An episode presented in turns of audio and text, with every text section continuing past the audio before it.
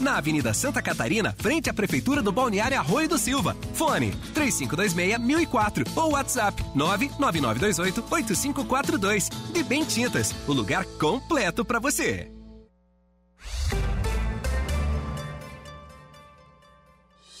Os fatos que marcaram o dia. A notícia passada a limpo. O Dia em Notícia.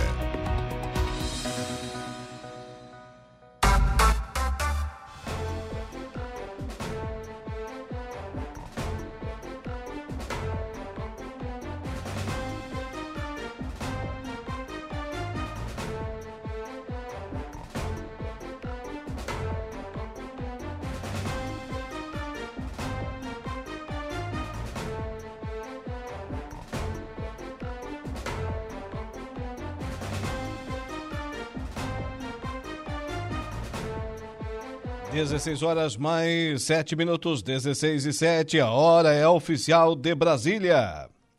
Boa tarde para você, meu amigo. Boa tarde para você, minha amiga. Acompanhando aqui a programação da Rádio Araranguá 95.5 FM. Tarde de quarta-feira, chegamos ao 19 de julho, ano da graça de 2023. Céu encoberto em Araranguá e região, temperatura registrando agora aqui no centro da cidade das avenidas. Hoje está um pouquinho mais quente do que ontem, né, o Igor Klaus? Temperatura registrando aqui nesse exato instante, enquanto o nosso sistema aqui, o nosso aplicativo vai pensando, 16 graus. 16 graus. Temperatura do início do programa na segunda-feira. Na segunda-feira, ontem começamos com 15 e hoje voltamos à casa dos 16 graus. Iniciamos agora mais um dia em notícias, sempre com o oferecimento do nosso timaço de patrocinadores. Afinal de contas, estão conosco o Angelone Araranguá, onde todo dia é dia de super promoções, super ofertas para você. Januário Máquinas, força, potência, durabilidade, a economia que a sua terra precisa. Tá lá na linha de montagem da Januário Máquinas e Impro. Conheça mais sobre as nossas linhas de botas de PVC e calçados antiderrapantes, desenvolvidas para as mais diversas atividades e riscos. Trabalhos técnicos hoje com Igor Klaus. Eu me chamo Laura Alexandre e juntos vamos até às 19 horas. Teremos a conversa do dia com Saulo Machado e Lucas Casagrande, a previsão do tempo com Ronaldo Coutinho, as ocorrências policiais com o Jairo Silva, o momento esportivo com Dejair Inácio e ainda a oração do Ângelus com Padre Daniel Zilli. E na nossa pauta de hoje, por telefone, daqui a pouco eu converso com o prefeito de Turvo, Sandro Sirimbelli. Vai falar sobre as obras lá no seu município também por telefone, Valmiro Charão Júnior, superintendente corporativo do IMAS. Vai falar da campanha do agasalho das unidades do Instituto Maria Schmidt, eh, que arrecadou essa campanha, né, quase uma tonelada e meia em doações. E ainda também converso com o prefeito de Ermo, Paulinho Della Vecchia. Na pauta, conquistas do município de Erma, administração lá do prefeito Paulinho, conquistas em Brasília. Tudo isso e muito mais no programa que só está começando. E para você interagir, deixar aqui o seu recado, sim senhora, sim senhora, porque é o ouvinte quem pauta, quem direciona aqui o nosso programa, quem manda e desmanda na nossa programação, mas para isso ele tem que fazer uso dos nossos canais de contato. 35240137, esse é o nosso telefone fixo, 35240137, o que mais toca em Araranguá e região. Nosso WhatsApp, para ele você manda lá sua mensagem de texto, áudio, foto, vídeo, é o 988084667.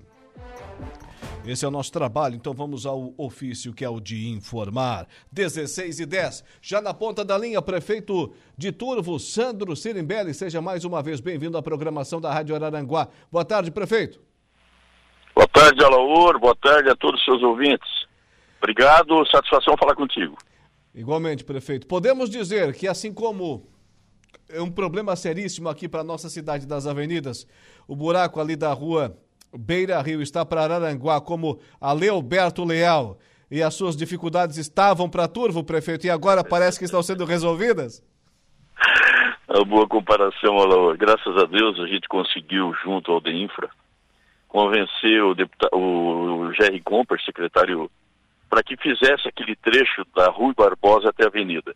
Eu sempre brinco, né, que as pessoas que chegavam na nossa cidade do Meleiro, que tinha problema de coluna que não fosse por ali, porque não ia suportar de tanta, de tanta saliência que tinha. Aquela rua ali, para você ter uma ideia, Laura, ela passa no meio dela toda a tubulação de esgoto e as laterais dele, dela foi mexida também para para chegada da água para chegada da água potável, né, a água para ser tratada, aliás, e, e voltando para Morro Chato. Então foi mexida demais aquela estrada e ela virou, rapaz, numa coisa seríssima. Nós tínhamos um projeto pronto já lá em Florianópolis, tratado já com, com a administração anterior, né, do Moisés, e nós tínhamos um projeto para ser licitado, que trazia então a melhoria da S-108 da Sersul até a Avenida Municipal, para ser localizado no Chico Gordo, e também toda a, a SC-285, né, que vai de rótulo a rótulo, do seminário até na saída que vai para o Ermo. Mas como quem não tem cachorro caça, com gato, Sim. chegou para nós então a possibilidade do Ademir Honorato, que é o, que é o superintendente do, do, do DEINFRA aqui em, na região sul, e ele colocar para nós então a, a, a, a, revitalização dessa obra.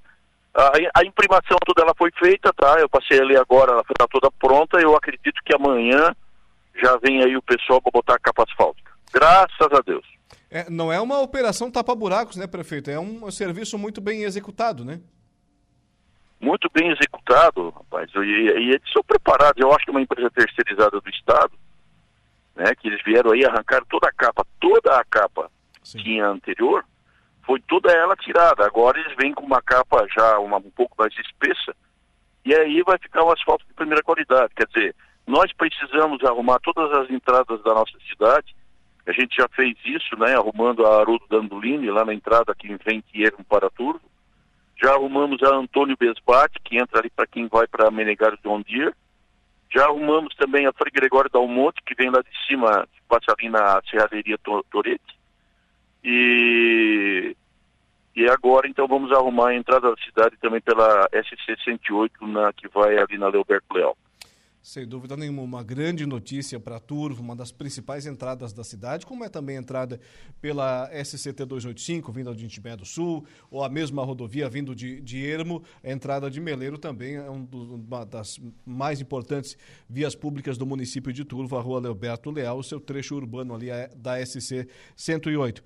Prefeito, é, depois desse assunto, podemos falar também um pouquinho aqui da prefeitura que realizou uma reunião. Ontem entrevistei aqui o vereador Patrick Nazari falando sobre esse assunto. Estávamos ali na iminência dessa reunião e ela já aconteceu com a Agência de Fiscalização do Serviço de Água e Esgoto em Turvo. Uma comitiva de Turvo foi até Florianópolis, buscou esse primeiro contato com a agência reguladora para fazer uma avaliação do serviço prestado pela Casan e essa agência reguladora, então, está no município de Turvo, é isso?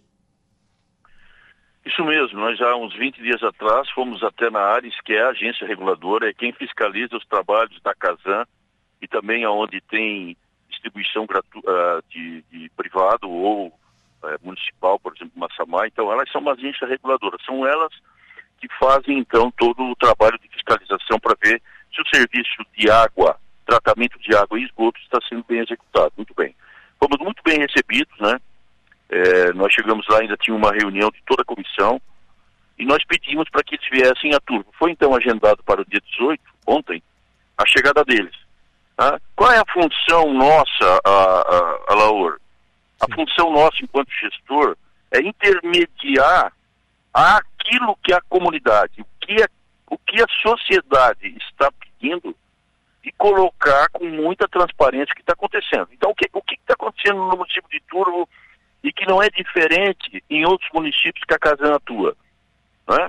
Aqui agora nós estamos fazendo toda a parte de saneamento, toda a parte de esgotamento sanitário, e aí a Casan ela tem como cobrar 100% do valor do consumo. Então, quer dizer, aquele cara que gastava 120 de água, hoje está pagando 240 reais de água e esgoto. Então, essas pessoas não estão inconformadas, porque muitos deles estão pagando, pagando e, a, e, a, e, a, e o esgoto não está ligado na casa dessa pessoa. Sim. Então aí gera muitas dúvidas com relação ao valor, é legal, não é legal, o valor da, da, da do, do, dobro do que o consumo de água e tal. Então, qual é a função nossa? A função nossa é trazer quem fiscaliza. Eles vão fazer, então, uma investigação entre hoje, ontem e hoje, o dia inteiro. Daqui 15 dias, eles vão apresentar um relatório conclusivo para nós.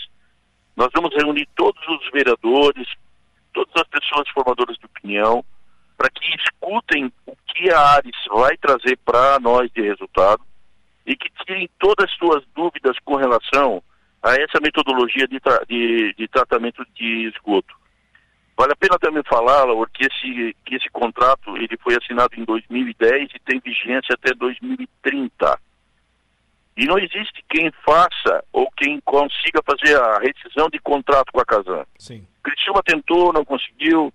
Criciúma tentou, inclusive, trocar de agência reguladora, não adiantou nada. Então, o que nós precisamos é fazer a nossa parte. É esclarecer a população o que está acontecendo e tirar todas as dúvidas dela.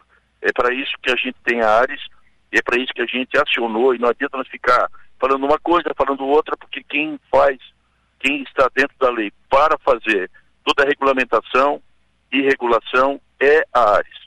Por isso que elas estão, eles estão aqui em Turvo. Muito bem. Prefeito, hoje pela manhã, para encerrar, vamos, vamos terminar aqui falando de coisa boa também.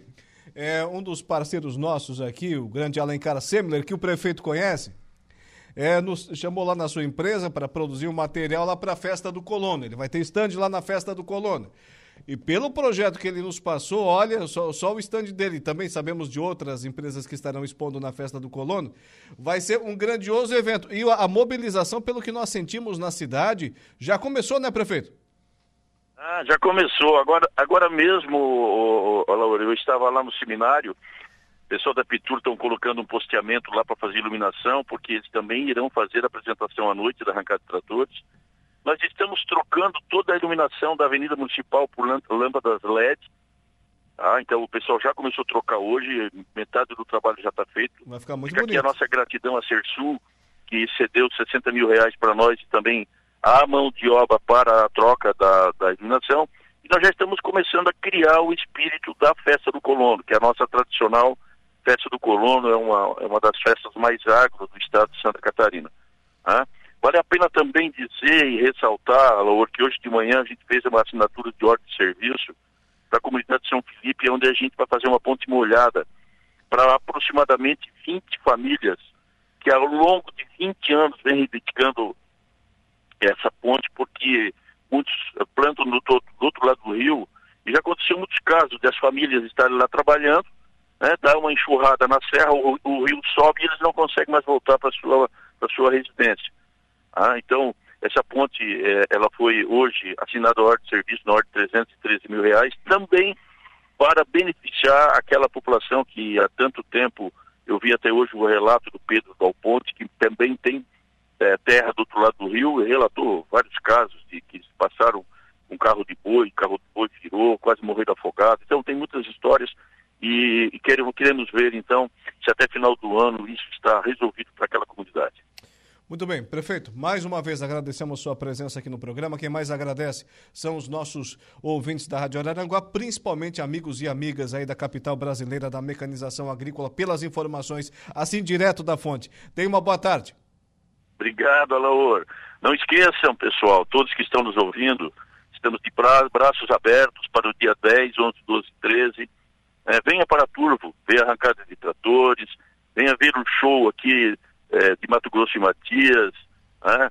é, teremos atrações, mais shows nacionais, Marcos de né? e também a nossa gastronomia. É, Turvo sempre foi muito receptivo e com muito carinho a gente convida todas as pessoas e, as famílias para vir aqui ver a grandiosa festa que a gente está preparando. Obrigado, Alaouro, obrigado, ouvintes, grande abraço. Tá aí, Sandro Sirimbelli prefeito lá do município de Turvo, conversando com a gente aí nessa tarde de quarta-feira. Vai ter ponte molhada lá na, na comunidade de São Felipe, ali sobre, ali no rio, transpassando o rio, o rio Mola Faca, né? comunidade precisa. Lá, como disse o prefeito, cerca de 20 famílias que estão ali e têm atividades, né, ou residem de um lado e plantam de outro, ou vice-versa, dos dois lados do rio e precisam dessa importante ligação. A prefeitura então conseguiu os recursos aí da ordem de pouco mais de 300 mil reais para fazer essa construção. Também falou da festa do colono, já começaram as, a, a, os preparativos, né? esse clima que sempre é muito interessante nas cidades, né? Quando está para se organizar um grande evento, a cidade muda, a cidade se transforma, enfim, fica um ambiente sem dúvida nenhuma muito positivo. É isso que está acontecendo lá em Turvo. Falou também da revitalização da rua Leoberto Leal, trecho urbano da SC 108, lá no, no município de Turvo. E dentre outras ações da sua administração municipal, o prefeito Sandro Sirimbelli. 16 horas e 22 minutos, 16 e 22. Olha, falo para você, meu amigo, para você, minha amiga, aqui no Angelone Araranguá, Todo dia é dia. Quem faz conta faz feira no Angelone. E não escolhe o dia, porque lá todo dia é dia. Quem economiza para valer passa no açougue do Angelone e sem escolher o dia, porque na feira, no açougue e em todos os corredores você encontra o melhor preço na gôndola e as ofertas mais imbatíveis da região. Baixe o aplicativo e abasteça. Daqui a pouco tem o Ronaldo Coutinho com a previsão do tempo e também o, o Jairinho trazendo aí as ocorrências policiais, né?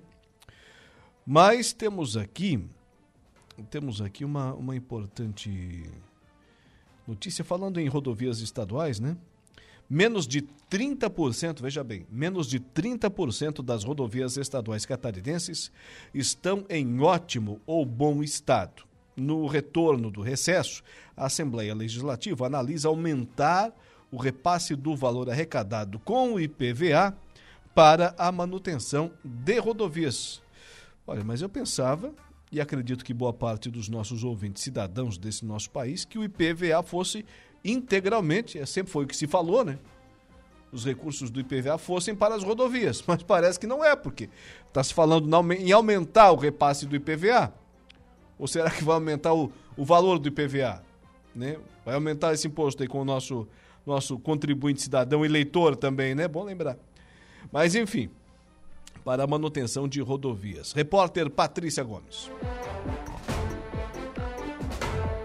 Mais de 70% das rodovias estaduais são consideradas em estado regular ou péssimo. Os dados são da própria Secretaria de Estado da Infraestrutura. O órgão mantém avaliações periódicas sobre elementos como a conservação do pavimento, acostamento, roçada, drenagem, sinalização horizontal e sinalização vertical. Apenas 27% dos trechos de rodovias estaduais são considerados ótimo e bom. Com relação somente ao estado de pavimentação, o número piora: 21% está entre bom e ótimo, 41% regular e 38% entre mal a péssimo. O levantamento sobre as condições atuais das SCs foi encaminhado à Assembleia Legislativa pela Secretaria de Infraestrutura depois de um pedido de informações formulado pelo deputado estadual petista Fabiano da Luz. O parlamentar apresentou o projeto de lei para aumentar o repasse do valor arrecadado com o IPVA para a manutenção de rodovias. Hoje, o Estado é obrigado a destinar apenas 10% da receita do IPVA para obras de infraestrutura nas estradas. A proposta eleva esse percentual para 30%. Que veja bem, o governo arrecada em torno de 3 bilhões de reais por ano.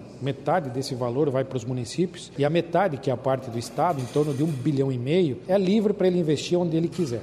Nós estamos dizendo que pelo menos 30% do que ele arrecada com o IPVA, que daria em torno de 500 milhões de reais por ano, ele invista nas rodovias para a gente mudar essa realidade. De acordo com as informações da Secretaria de Infraestrutura, o sul do estado lidera o ranking negativo sobre as condições das rodovias catarinenses. Na região, 59% da malha viária é considerada de mal a péssimo. Quase 5% das estradas estaduais do sul é que estão como ótimo e bom. A pasta informou também que um quarto dos contratos de manutenção em rodovias estaduais está suspenso. São 19 obras paralisadas, 50 em andamento e 7 que nem iniciaram. As regiões mais impactadas pelas paralisações são Oeste, Meio-Oeste e Extremo-Oeste. O deputado Fabiano da Luz enfatiza. Nós já estamos no mês de julho, então o governo está precisando começar essas obras porque o desespero está batendo no cidadão que não consegue mais trafegar pelas rodovias de Santa Catarina.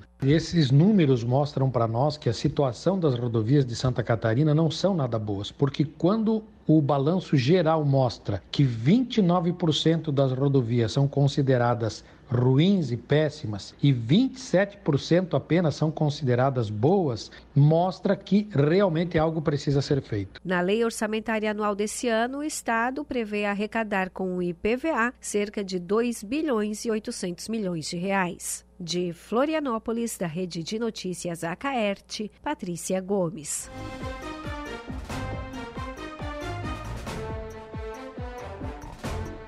16 horas e 27 minutos, 16 e 27, está aí. Menos de 30% das rodovias estaduais catarinenses estão em ótimo bom estado. E acho que é mais até, hein? Acho que. Aliás, acho que é menos do que isso, né? Que estão em estado ótimo bom. 30%, tudo isso? Não sei se chega a tanto. No retorno do recesso, a Assembleia Legislativa analisa aumentar o repasse do valor arrecadado com IPVA para manutenção de rodovias. Aliás, falando nisso, ontem mencionamos esse assunto aqui na, na conversa do dia. Foi notícia na imprensa da, da capital do estado, segunda-feira, durante uma entrevista com o secretário de Infraestrutura, Jerry Comper. O secretário disse: olha, mês que vem, em agosto, em agosto, estamos em julho, já nos encaminhando para o final, né, do sétimo mês do ano da graça de 2023.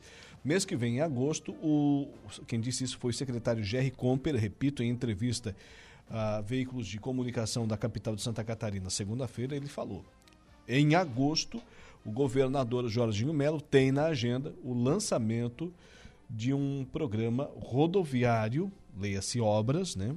Leia-se obras, para Santa Catarina, em agosto. Vamos aguardar para ver. E realmente torcer para que isso né, de fato aconteça. Olha, falo para você, meu amigo, para você, minha amiga, da Januário Máquinas. 26 anos de respeito ao homem do campo. A JP Januário utiliza matéria-prima de altíssima qualidade, modernos processos de fabricação e o mais importante, uma história de respeito e compromisso com o cliente no mercado de reposições de peças agrícolas nacional. Com essa visão, a empresa e seus colaboradores caminham rumo ao objetivo, a satisfação total dos seus clientes.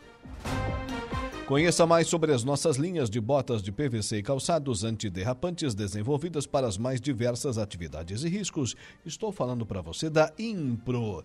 Bota casual, lazer, bota infantil, calçado antiderrapante, bota de PVC e muito mais. Solicite um atendimento 3537 9078 e 3537 9081 lá com o Márcio Fermo, com a Estela, com o Beto Puma, enfim, toda a equipe, toda a equipe da Impro Inovare, que vem ao, longo aí dos seus mais de 15 anos de existência, investindo em soluções e equipamentos de proteção individual para os mais vastos segmentos do mercado. Notícias de destaque agora lá no nosso portal no www.radioararanguá.com.br. Manda um F5 aqui atualizando, porque todo instante, né? Todo instante, né, Igor Klaus, entra notícia nova lá no nosso portal. E notícia que o nosso pessoal aqui prepara, nada de release. O que tem de portal aí da nossa região, né? É, que pega, faz, né? A assessoria manda o release, release para o nosso ouvinte menos atento, é uma matéria. É uma matéria. Então, tem as assessorias de imprensa de prefeituras, de câmaras de vereador, de deputados, de sindicatos, de cooperativas, de imprensas, de associações, enfim. Uh, essas entidades uh, têm as suas ações e, encaminham material para a assessoria. A assessoria produz a matéria, produz o release, manda para os veículos de comunicação, nesse caso aqui os portais. A maioria só pega, Copia e cola. Copia e cola. Né? Aí é fácil, né, Igor Klaus? Aí é fácil. Só porque o, o leitor percebe isso. Percebe. No portal da Rádio Araranguá não é assim. Não é assim. O pessoal lá de cima, lá de cima que eu falo porque estão aqui no segundo pavimento do nosso prédio, né?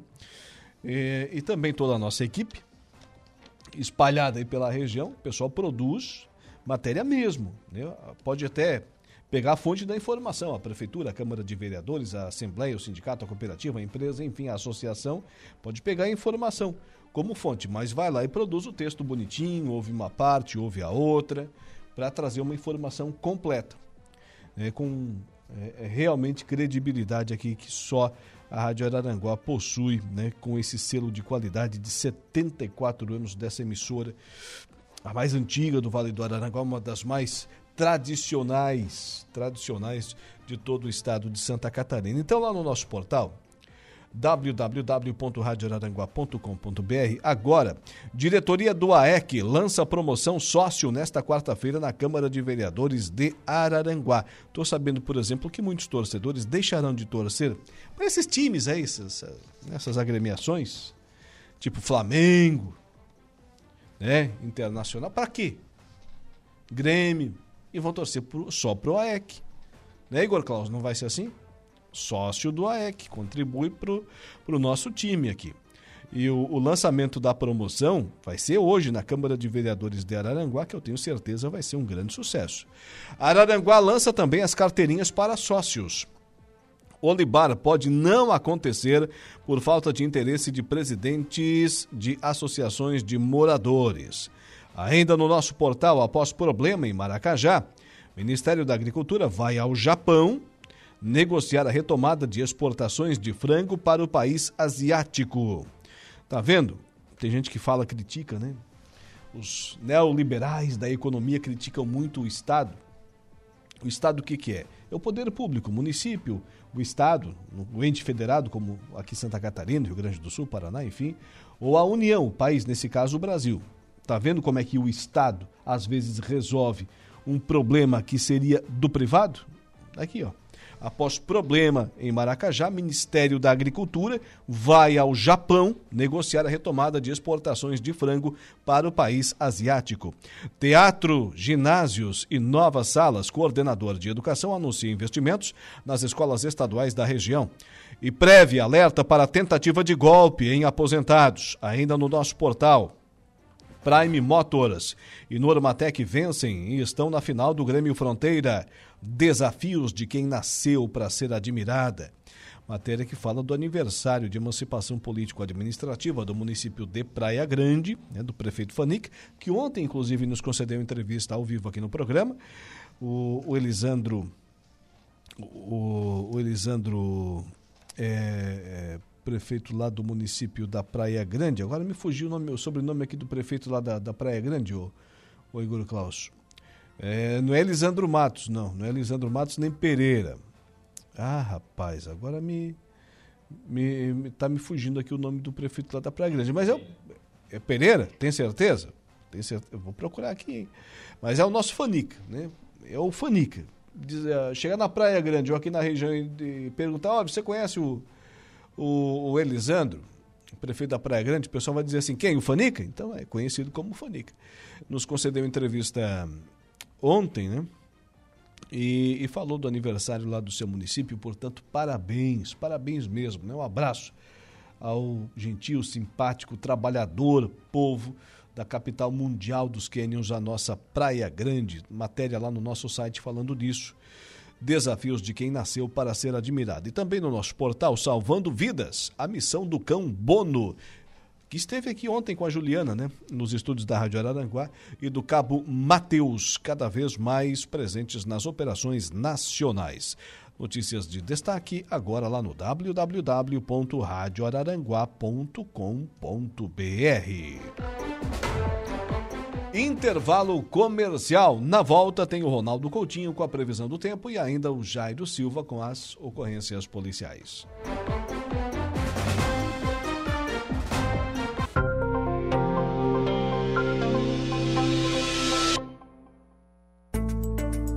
Previsão do tempo. Oferecimento. Faça já sua matrícula. Chame no Whats 999 150 433. Graduação Multi-UNESC. Cada dia uma nova experiência. Laboratório Rafael. Lojas Benoit. Bife Materiais de Construção. E Estruturaço Loja de Drywall. No Distrito Industrial em Araranguá.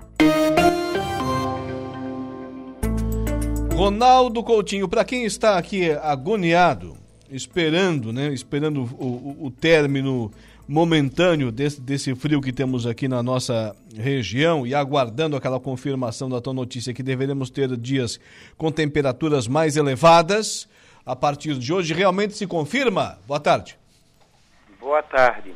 É, hoje foi outro dia bem fresquinho na região, ficou em 16, 17 graus a temperatura Aqui também, aqui também está frio, tá 9,5 agora. A máxima hoje foi 11 graus e pouco. Então vamos ter mais um dia ainda friozinho na região. Amanhã pode ficar abaixo aí de 10 graus e à tarde provavelmente não passa muito dos 20, 22 graus, já dá uma esquentada. Sim. A chance de chuva pequena. Mantém a tendência de tempo eh, no geral mais para bom na região na sexta-feira, sábado, domingo com tempo bom e com temperatura mais assim mais alta, né, de 26 a 29 graus na região no decorrer dessa dessa sexta, sábado, domingo e provavelmente segunda. Lá por terça-feira, segunda mesmo já deve dar uma quedazinha, mas lá por terça-feira entre uma nova frente fria. Então vamos ter aí um, um intervalo de tempo assim no geral aproveitável na região é, no decorrer dessa vamos dizer assim, no decorrer dessa sexta, sábado, domingo e parte de segunda-feira. Um calorzinho vamos ter aí pela frente. Mas dá para o pessoal dar uma respirada então do frio? É, pelo menos dá para dá andar mais à vontade de tarde. Né? De manhã cedo friozinho, mas de tarde dá uma esquentada. E chuva, Coutinho? Olha, hoje à noite, amanhã, a chance de chuva é bem pequena, o mais provável é lá por terça-feira em diante. Para encerrar, dias 10, 11, 12, 13 de agosto. Conhece Turvo? Teremos lá a festa do Colônia, arrancada catarinense de tratores. Como é que vai ser o tempo? Ah, não, para isso ainda está longe. Ah, é? Mas conhece Turvo ou não? É, só ali pelo finalzinho de, de julho, início de agosto, dá para ter uma ideia. Tá. Conhece Turvo, Coutinho? Hum, não, nunca passei. Não tivesse esse prazer ainda. Tá feito o convite. Só conheço, só conheço pela câmera ali ao vivo. É, tá, tá bom. Um abraço, meu amigo. Boa tarde. Nada, tchau. Ronaldo Coutinho com a previsão do tempo.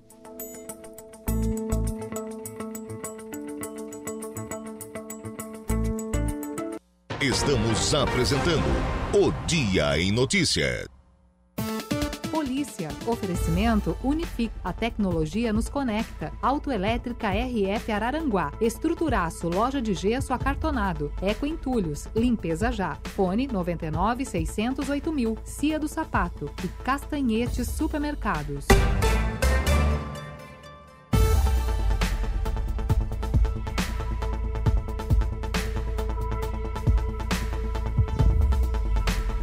Agora são 16 horas mais 51 minutos, 16 e 51.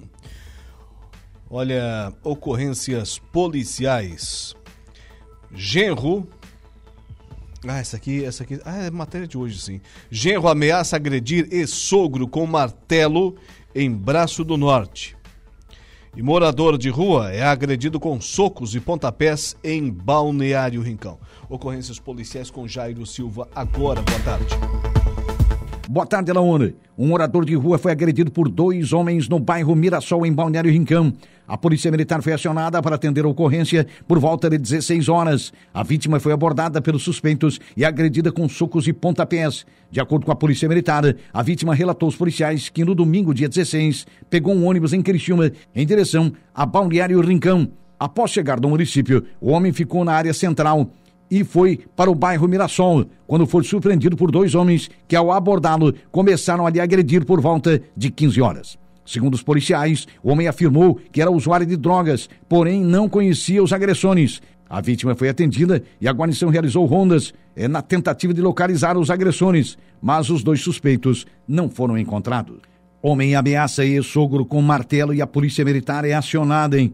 Um homem foi até a casa do ex-sogro com um martelo e desferiu ameaças na noite da última terça-feira, ontem, portanto, dia 18, por volta de 22h30, em Braço Norte. Segundo a Polícia Militar, a vítima contou que o ex-genro sempre vai à sua casa de ameaçar de morte e tentar abrir o portão e invadir a residência. Quando a guarnição chegou na residência, o criminoso já havia saído do local. Um boletim de ocorrência foi registrado pela Polícia Militar.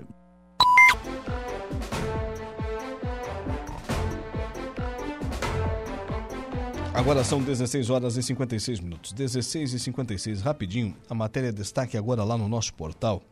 É, na manhã de hoje, quarta-feira, dia 19, a matéria acabou de ser publicada lá no www.radioararanguá.com.br. Na manhã de hoje, um servidor da Prefeitura Municipal de Araranguá foi preso em flagrante por facilitar. Igor Klaus, pode chamar lá o, o Diego Macan pra gente? É, um servidor da Prefeitura Municipal de Araranguá foi preso em flagrante. Preso mesmo, detido chilindró. O que, que ele fez? Facilitou a fuga de um detento que realizava o trabalho externo. Os trabalhos de investigação iniciaram há meses e contaram com a troca de informações entre o Ministério Público, Polícia Civil, Polícia Militar e Polícia Penal, com o apoio da Prefeitura. Após diversas informações de certos benefícios ilegais que o responsável pelos detentos concedia a eles, os policiais passaram a monitorar os presos e o próprio agente público.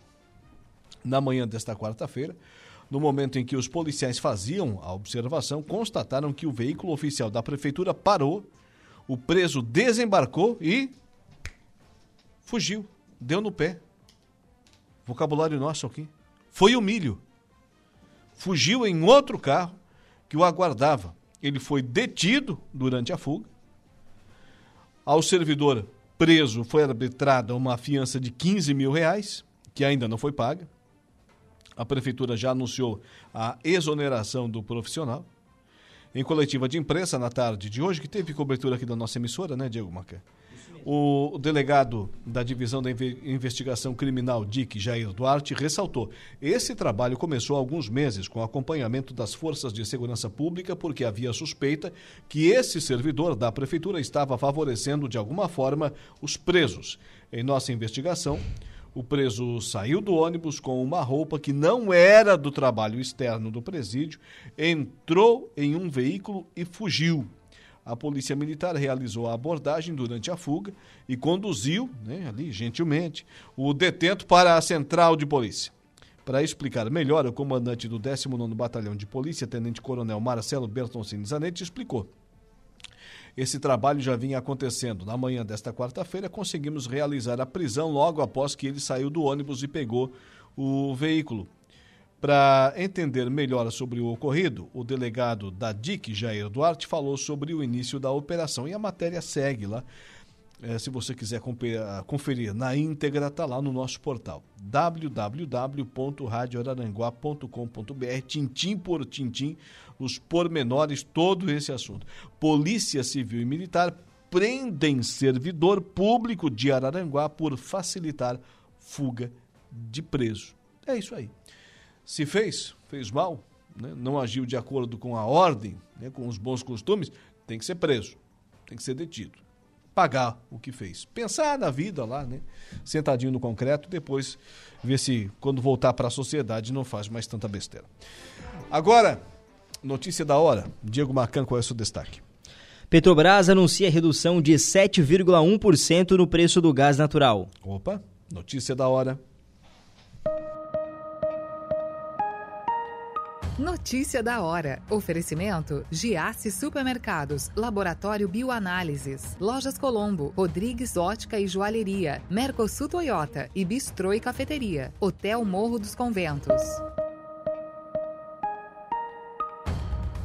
O preço de venda de gás natural terá redução média de 7,1% por metro cúbico na comparação com o trimestre de maio a julho. O percentual considera a variação do preço do produto e do seu transporte por dutos. Conforme a Petrobras, com a atualização, o preço do gás natural vendido pela empresa para as distribuidoras acumula redução de aproximadamente 25% no ano.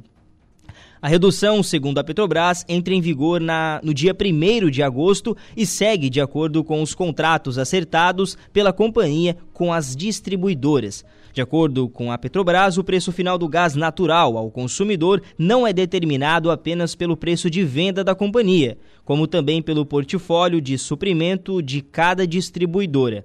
Nessa análise estão as suas margens e, no caso do GNV, dos postos de revenda e os tributos federais e estaduais. Eu sou o Diego Macan e esse foi o Notícia da Hora.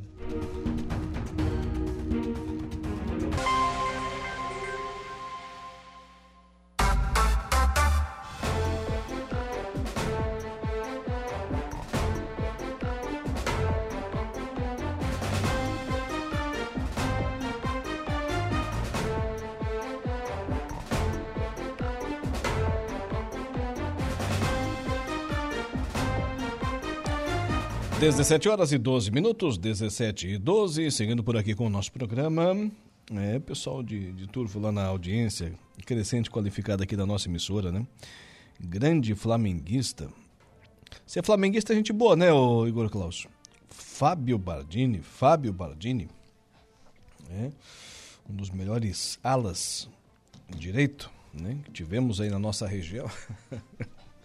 sempre na audiência aqui do programa, né? nosso parceiraço grande Fábio Bardini. Aquele abraço, meu amigo. 17 horas e 13 minutos, 17 e 13. Olha, Aplicativo Angelone é o novo jeito de você encher o carrinho. É bem simples, baixe o aplicativo, se cadastre, acesse o canal Promoções, ative as ofertas exclusivas de sua preferência e pronto. Faça suas compras na loja, identifique-se no caixa e ganhe seus descontos. Toda semana, novas ofertas. Aplicativo Angelone, baixe, ative e economize. Também com a gente a Impro. Conheça mais sobre as nossas linhas de botas de PVC e calçados antiderrapantes desenvolvidas para as mais diversas atividades e riscos. Bota casual lazer, bota infantil, calçado antiderrapante, bota de PVC e muito mais. Solicite um atendimento no 3537 9078 e 3537 9081.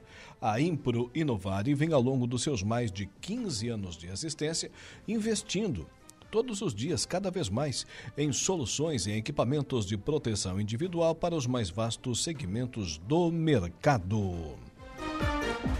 26 anos de respeito ao homem do campo. A JP Januário utiliza matéria-prima de alta qualidade, modernos processos de fabricação e o mais importante, uma história de respeito e compromisso com o cliente no mercado de reposições de peças agrícolas nacional. Com essa visão, a empresa e seus colaboradores caminham rumo a um objetivo: a satisfação total dos seus clientes. Olha, presta atenção, hein? Temos uma linha de implementos agrícolas para diversas culturas e produção de tratores autopropelidos JP Reverse. Essa é a Januário Máquinas. Nosso entrevistado já está na ponta da linha, Igor Klaus. Daqui a pouco? Daqui a pouco. Também teremos aqui o Agro em Notícia para a Copersuca desde 1964. Aliás, falando da Copersuca, ontem a cooperativa realizou em uma das suas subsidiárias, vamos assim dizer, que é o Super Cooper, um curso de vinhos lá em Meleiro.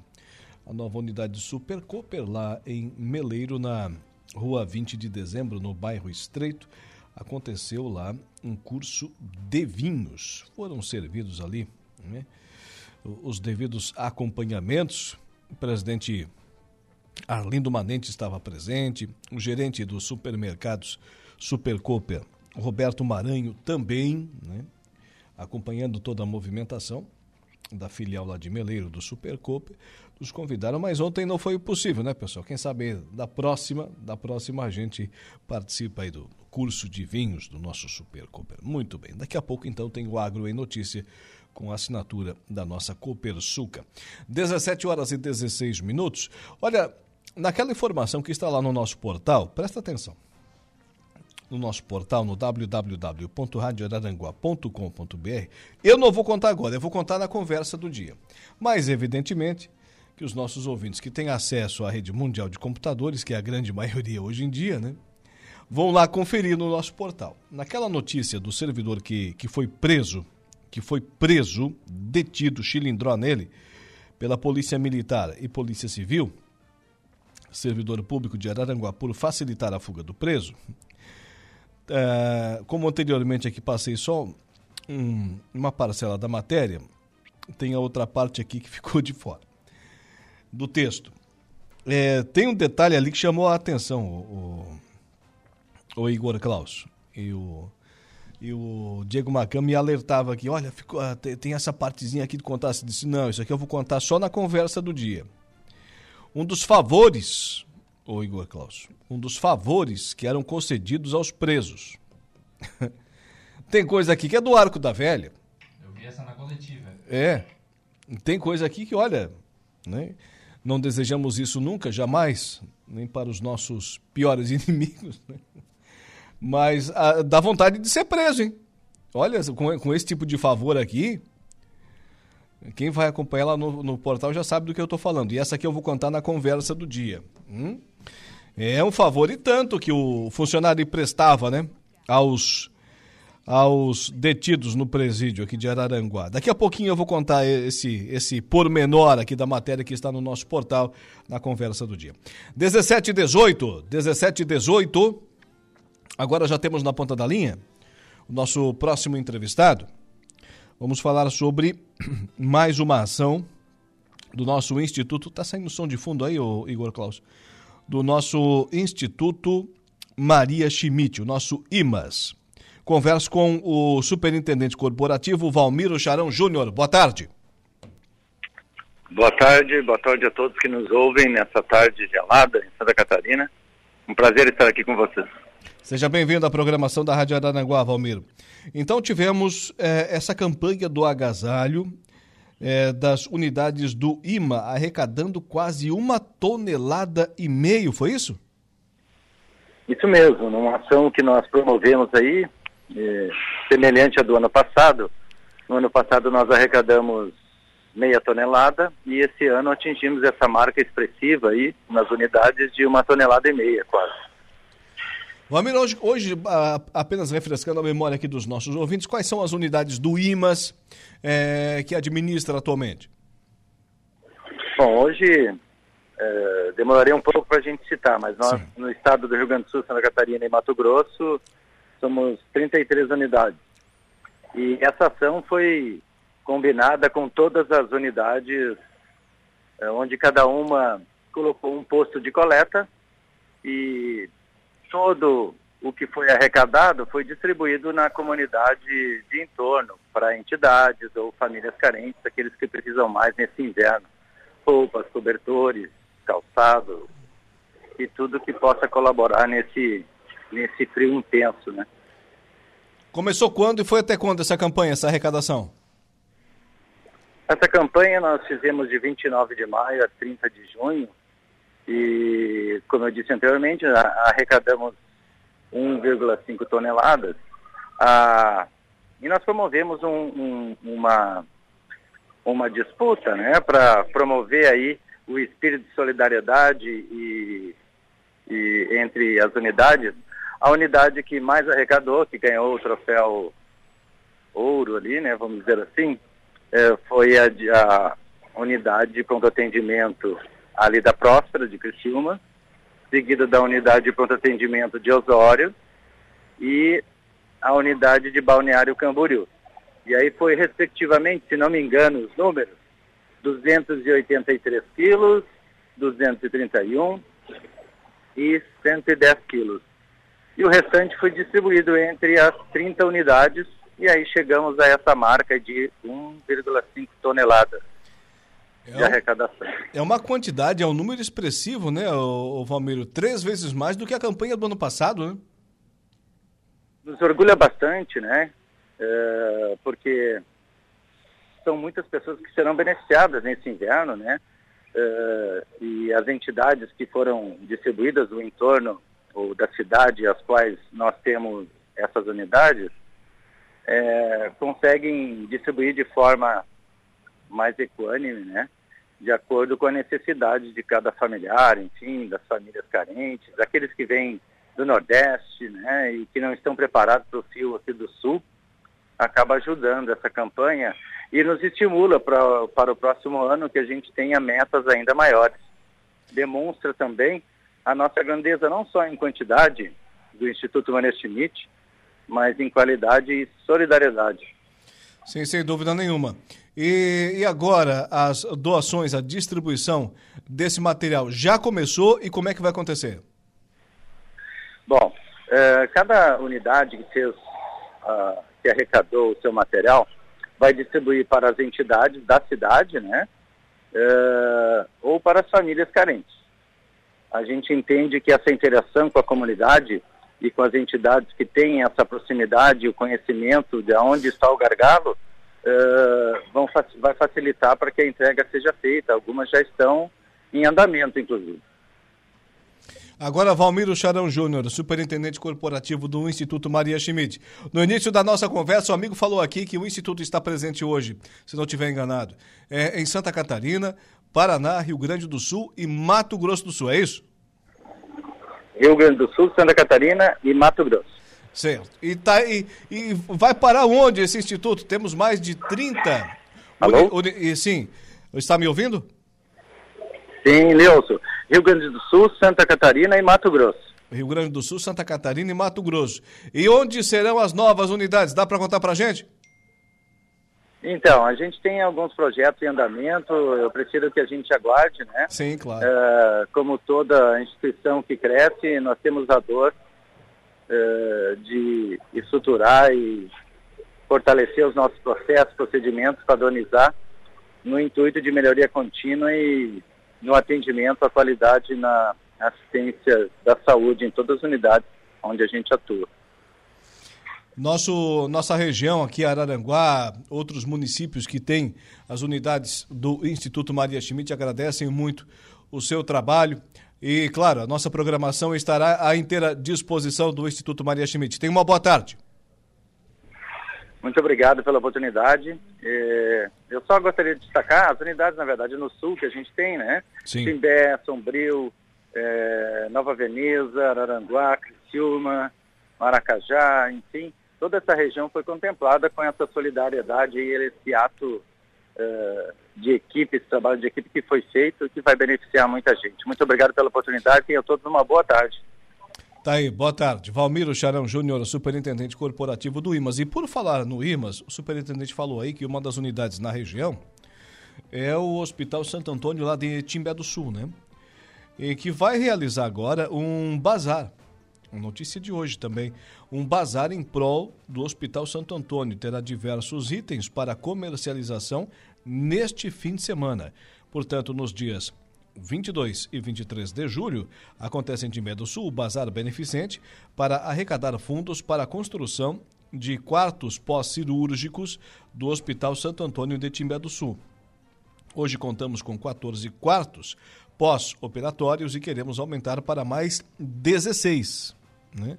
mais do que duplicar, tendo o um total de 30, já que temos a estimativa de aumento no número de cirurgias mês, declarou o diretor do hospital, Rinaldo Gelleri, que também é vereador, né?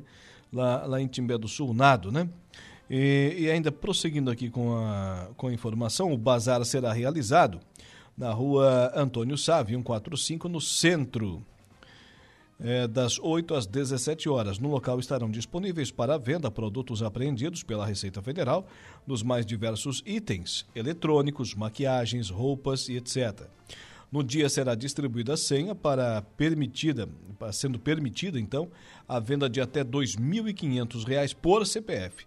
O pagamento disponível para compra no bazar será em dinheiro, Pix, débito e crédito. E o pessoal mandou o convite aqui, venha conferir o Bazar Beneficente adquirir produtos e contribuir para a construção de mais quartos pós-cirúrgicos. Né? Veja bem, de 14 vai para 16. Né? De 14 atuais, né? teremos mais 16 indo, portanto, né? somando 14 com 16, para 30. 30, né?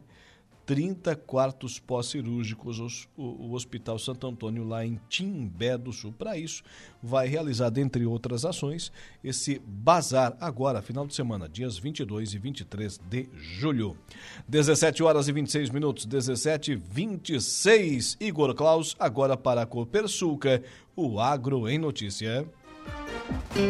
O Agro em Notícia. Oferecimento. Copersuca. Há 57 anos cooperando com muito sucesso.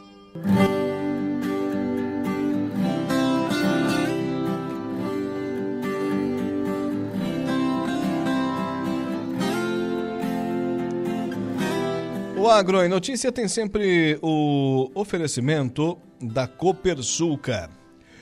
É notícia de destaque Estado amplia cobertura dos alertas climáticos com quarto radar meteorológico de Santa Catarina. Reforço na estrutura de monitoramento garante previsões, isso é importantíssimo para o nosso agronegócio, previsões mais precisas para a Defesa Civil do Estado. Emitir avisos sobre possíveis ocorrências ligadas a fenômenos naturais. Repórter Cado Reis.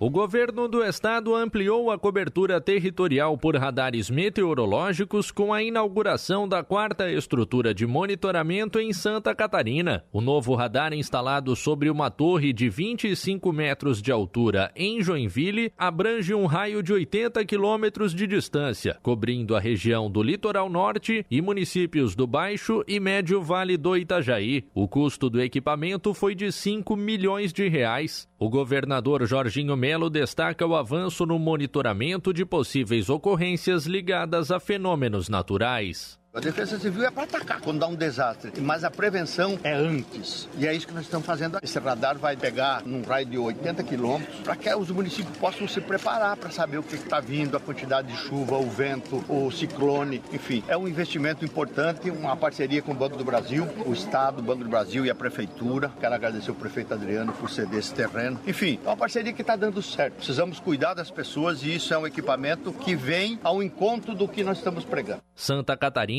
Possui outros três radares meteorológicos localizados em Chapecó, Lontras e Araranguá. O secretário de Estado da Proteção e Defesa Civil, Coronel Armando, ressalta a importância do quarto radar. Ele complementa a cobertura meteorológica do estado. Região norte do estado, assim, as informações não eram tão precisas e velozes. Com a instalação desse radar, nós cobrimos a parte norte do estado, que é uma parte onde chove muito. Joinville é a nossa cidade que mais chove. E além do que a gente também dá um apoio para o sul do Paraná, BR-376, que também está sendo coberta e tem ali muito deslizamento. E reforçamos a cobertura lá do Vale do Itajaí. Então esse radar vem complementar a cobertura de Santa Catarina, que é o único estado que está totalmente coberto pela meteorologia, melhorar a qualidade da informação e a velocidade para a proteção dos nossos catarinenses. O coordenador de monitoramento e alerta da Secretaria de Estado da Proteção e Defesa Civil, Frederico Rudolph, explica o funcionamento da nova estrutura. Esse radar compõe a rede de radares do litoral, junto com o radar de Araranguá. A ideia é fazer um cobrimento numa área menor para pegar aquelas chuvas de circulação marítima que vêm do litoral. Essas chuvas, geralmente, elas são formadas por nuvens muito baixas que vêm do oceano. Geralmente, são muito difíceis de serem detectadas pelo radar de Lontras. Então, agora a gente vai ter uma capacidade mais localizada de monitorar esses eventos que impactam bastante a região, trazendo enxurradas, alagamentos, deslizamentos. Então, agora a gente vai ter essa melhor capacidade. Então, a gente vai conseguir emitir alertas mais qualificados e proteger para que a população possa se preparar para esses eventos adversos. A compra e a instalação do novo radar em Joinville foi feita com 1 milhão e 900 mil reais em recursos do Tesouro Estadual e 3 milhões e 100 mil reais financiados pelo Banco do Brasil. De Florianópolis, da Rede de Notícias Acaerte, Cadu Reis.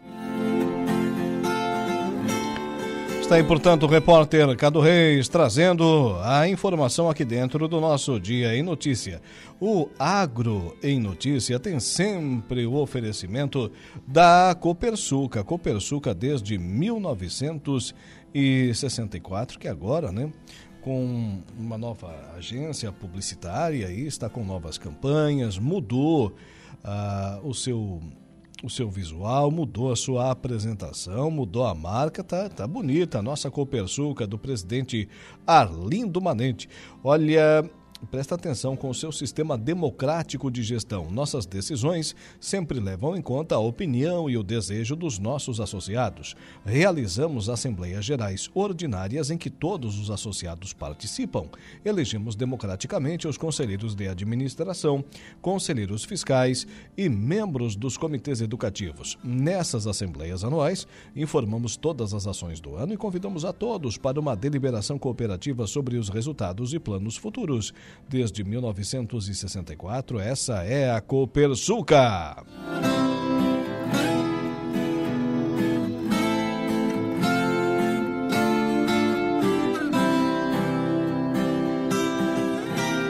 Olha, antes do intervalo comercial, tem mais uma informação aqui rapidinho, rapidinho. Lembrando que daqui a pouco tem Dejair Inácio e o Momento Esportivo. Por determinação judicial, o Instituto do Meio Ambiente, o IMA, atualizou no último dia 11 as normas de proteção de restingas vegetação presente no entorno das praias. A portaria considera a APP área de proteção permanente todo o raio de 300 metros da linha do mar, com ou sem vegetação.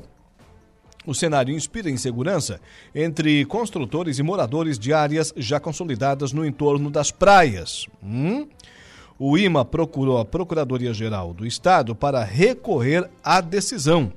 A peça jurídica está sendo elaborada, destacou a Procuradoria.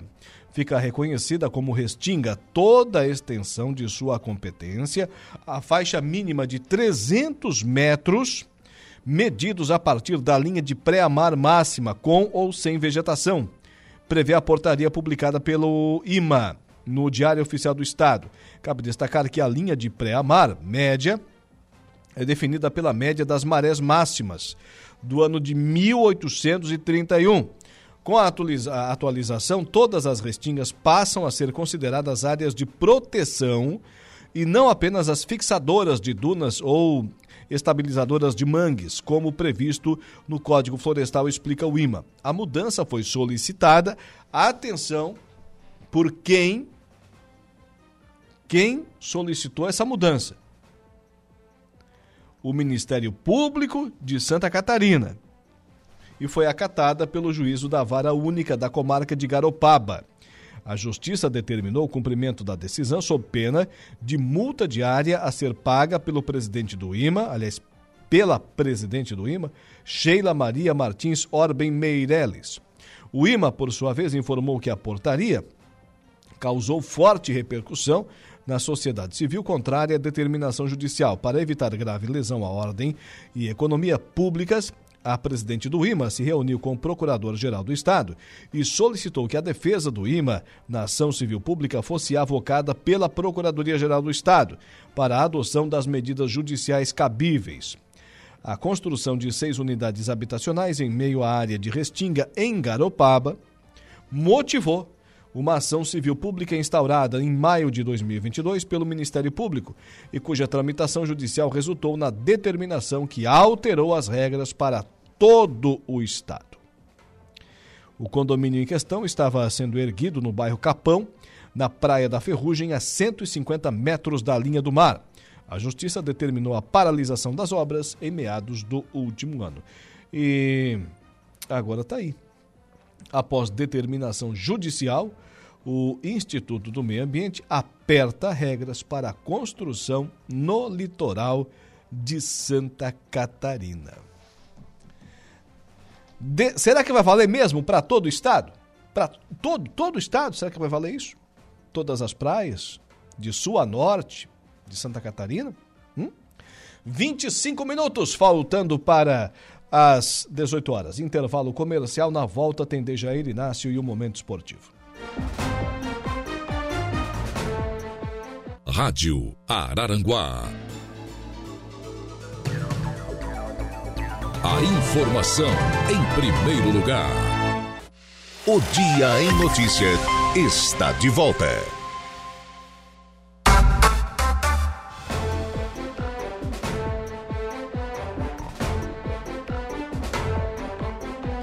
17 horas e 44 minutos, 17 e 44. Você conhece o canal Promoção do Angelone, hein? São ofertas exclusivas nas lojas para clientes do Clube Angelone. Toda semana são novas ofertas que você ativa no aplicativo e tem acesso ao identificar a sua compra no caixa.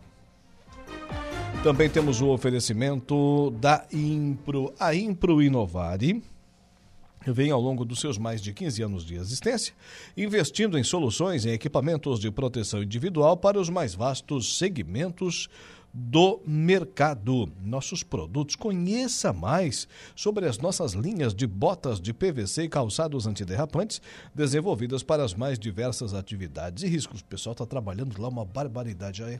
A empresa já está com três turnos indo para o quarto, o Dejair Inácio, vendendo para todo o país e também ainda nações vizinhas, né? exportando já a Impro, que comercializa bota casual lazer, bota infantil, calçado antiderrapante, bota de PVC e muito mais. Solicite um atendimento 3537 9078 e 3537 9081. A Januário Máquinas tem uma linha de implementos agrícolas para diversas culturas e produção de tratores autopropelidos JP Reverse. São 26 anos de respeito ao homem do campo. A JP Januário utiliza matéria-prima de altíssima qualidade, modernos processos de fabricação e o mais importante, uma história de respeito e compromisso com o cliente no mercado de reposições de peças agrícolas nacional. Com essa visão, a empresa e seus colaboradores caminham rumo a um objetivo: a satisfação total dos seus clientes. 15 minutos faltando para as 18 horas. Agora é a vez dele, Dejair Inácio, e o Momento Esportivo. Momento Esportivo. Oferecimento De Pascoal Araranguá, F3M, o Lojão Materiais de Construção e Roberto Despachante. Muito frio lá fora ou dá para suportar, ô Dejair Inácio? Boa tarde. Boa tarde, tudo bem, Laur? Tudo certo. Bastante. É? Mas está melhor do que ontem. É, tá, tá mais Menos frio. que ontem, né? Menos e a tendência é que amanhã seja ainda melhor. Ah, é 5, 6 graus a mais do que hoje. Então tá, que assim seja, né? Que assim seja. Mas o. Muito frio no meleiro? Hum? Mesma coisa que Ali é outro mundo, né? Não, é depois da fronteira, né? Ô, ô Dejair Inácio, Suíço do Grêmio Fronteira, esse é o nosso assunto. Que tivemos semifinais ontem da categoria livre. A Normatec venceu 4 a 3 o Electrolux num jogo muito disputado. Já não tão disputado assim, o Prime Motors goleou pelo placar de 7 a 0 o clube mais APV. 7 a 0 na semifinal. Me fez lembrar de uma semifinal, de uma Copa do Mundo. Minas Gerais, dois- né? Lá em Minas Gerais, lá em 2014. Só que daí o adversário que levou a sapatada fez pelo menos um golzinho, né? Uhum. Nesse caso aqui, o clube mais APV não fez nenhum É gol. que não tinha Oscar, né? Não tinha Oscar para marcar, né? Então a final será na próxima terça-feira entre Normatec e Prime Motors pela categoria livre. Já também já tem definido aí a, a final da categoria sênior e amanhã teremos aí, portanto, amanhã quinta-feira as semifinais da categoria Master entre Avenida Veículos contra o Clube Mais APV. Esse jogo às 19 horas e 15 minutos e às 20 horas e 30 minutos teremos João Serviços Elétricos contra Casa do Pintor. Amanhã, categoria Master também irá definir os dois finalistas da competição no Clube Grêmio Fronteira. Esporte, futebol profissional, Série B do Campeonato Brasileiro. No Dia Nacional do Futebol, né? 19 de julho. Por Então, que, que hoje é o Dia Nacional do Futebol? Porque é a data de fundação do clube mais antigo do Brasil, Pensei que eu ia te pegar que é nessa. o Rio Grande. A Ponte, onde Preta, a Ponte Preta contesta. Contesta porque ela disputa competições, né? Ela é de 11 de agosto. Sim. Ou seja, menos de um mês depois. Né? Em atividade, mas só que também consta em atividade o Clube Brasil. Né? O Rio, lá o Rio Grande. Então, como ele está em atividade ainda, porém, somente Não é o São Paulo de base- Rio Grande, né? Não é o São Paulo, é o Rio Grande mesmo. É o Rio Grande. É, então, então o Rio Grande continua em atividade porque ele tem as categorias de base, né? Então Hum. ele é considerado pela CBF um clube ativo. Em atividade. Então ele é considerado o clube mais antigo do Brasil, por isso que 19 de julho é dia do nacional do futebol, não é mundial, é dia nacional do futebol. No, no Clube Rio Grande, onde começou a carreira do João. Pedro Herman. Eu pensei que era o Saulo. O João Pedro Herman, que hoje esteve aqui conosco, jogou no Metropol, jogou no Grêmio, contando a sua história aqui conosco, que é uma boa resenha que tivemos aqui nas esportivas hoje à tarde. Então tá, tá bom.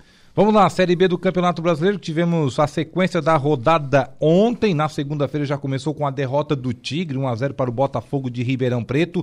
O Cristiano daqui a pouco vai ter que secar dois, Hum. que irão se enfrentar, vai ter que torcer por um empate, senão ele perde a vice-liderança. Vai ficar igual aquele, aquele sujeito lá da, da Petrobras, lá, olho, olho de um lado, olho pro outro. Olho- O Severó, o Severó. É esse, né? esse aí. O Esporte e o Vitória se enfrentam logo mais às 21 horas e 30 minutos na Ilha do Retiro. Tá, mas ontem como é que foi? Tu não falou?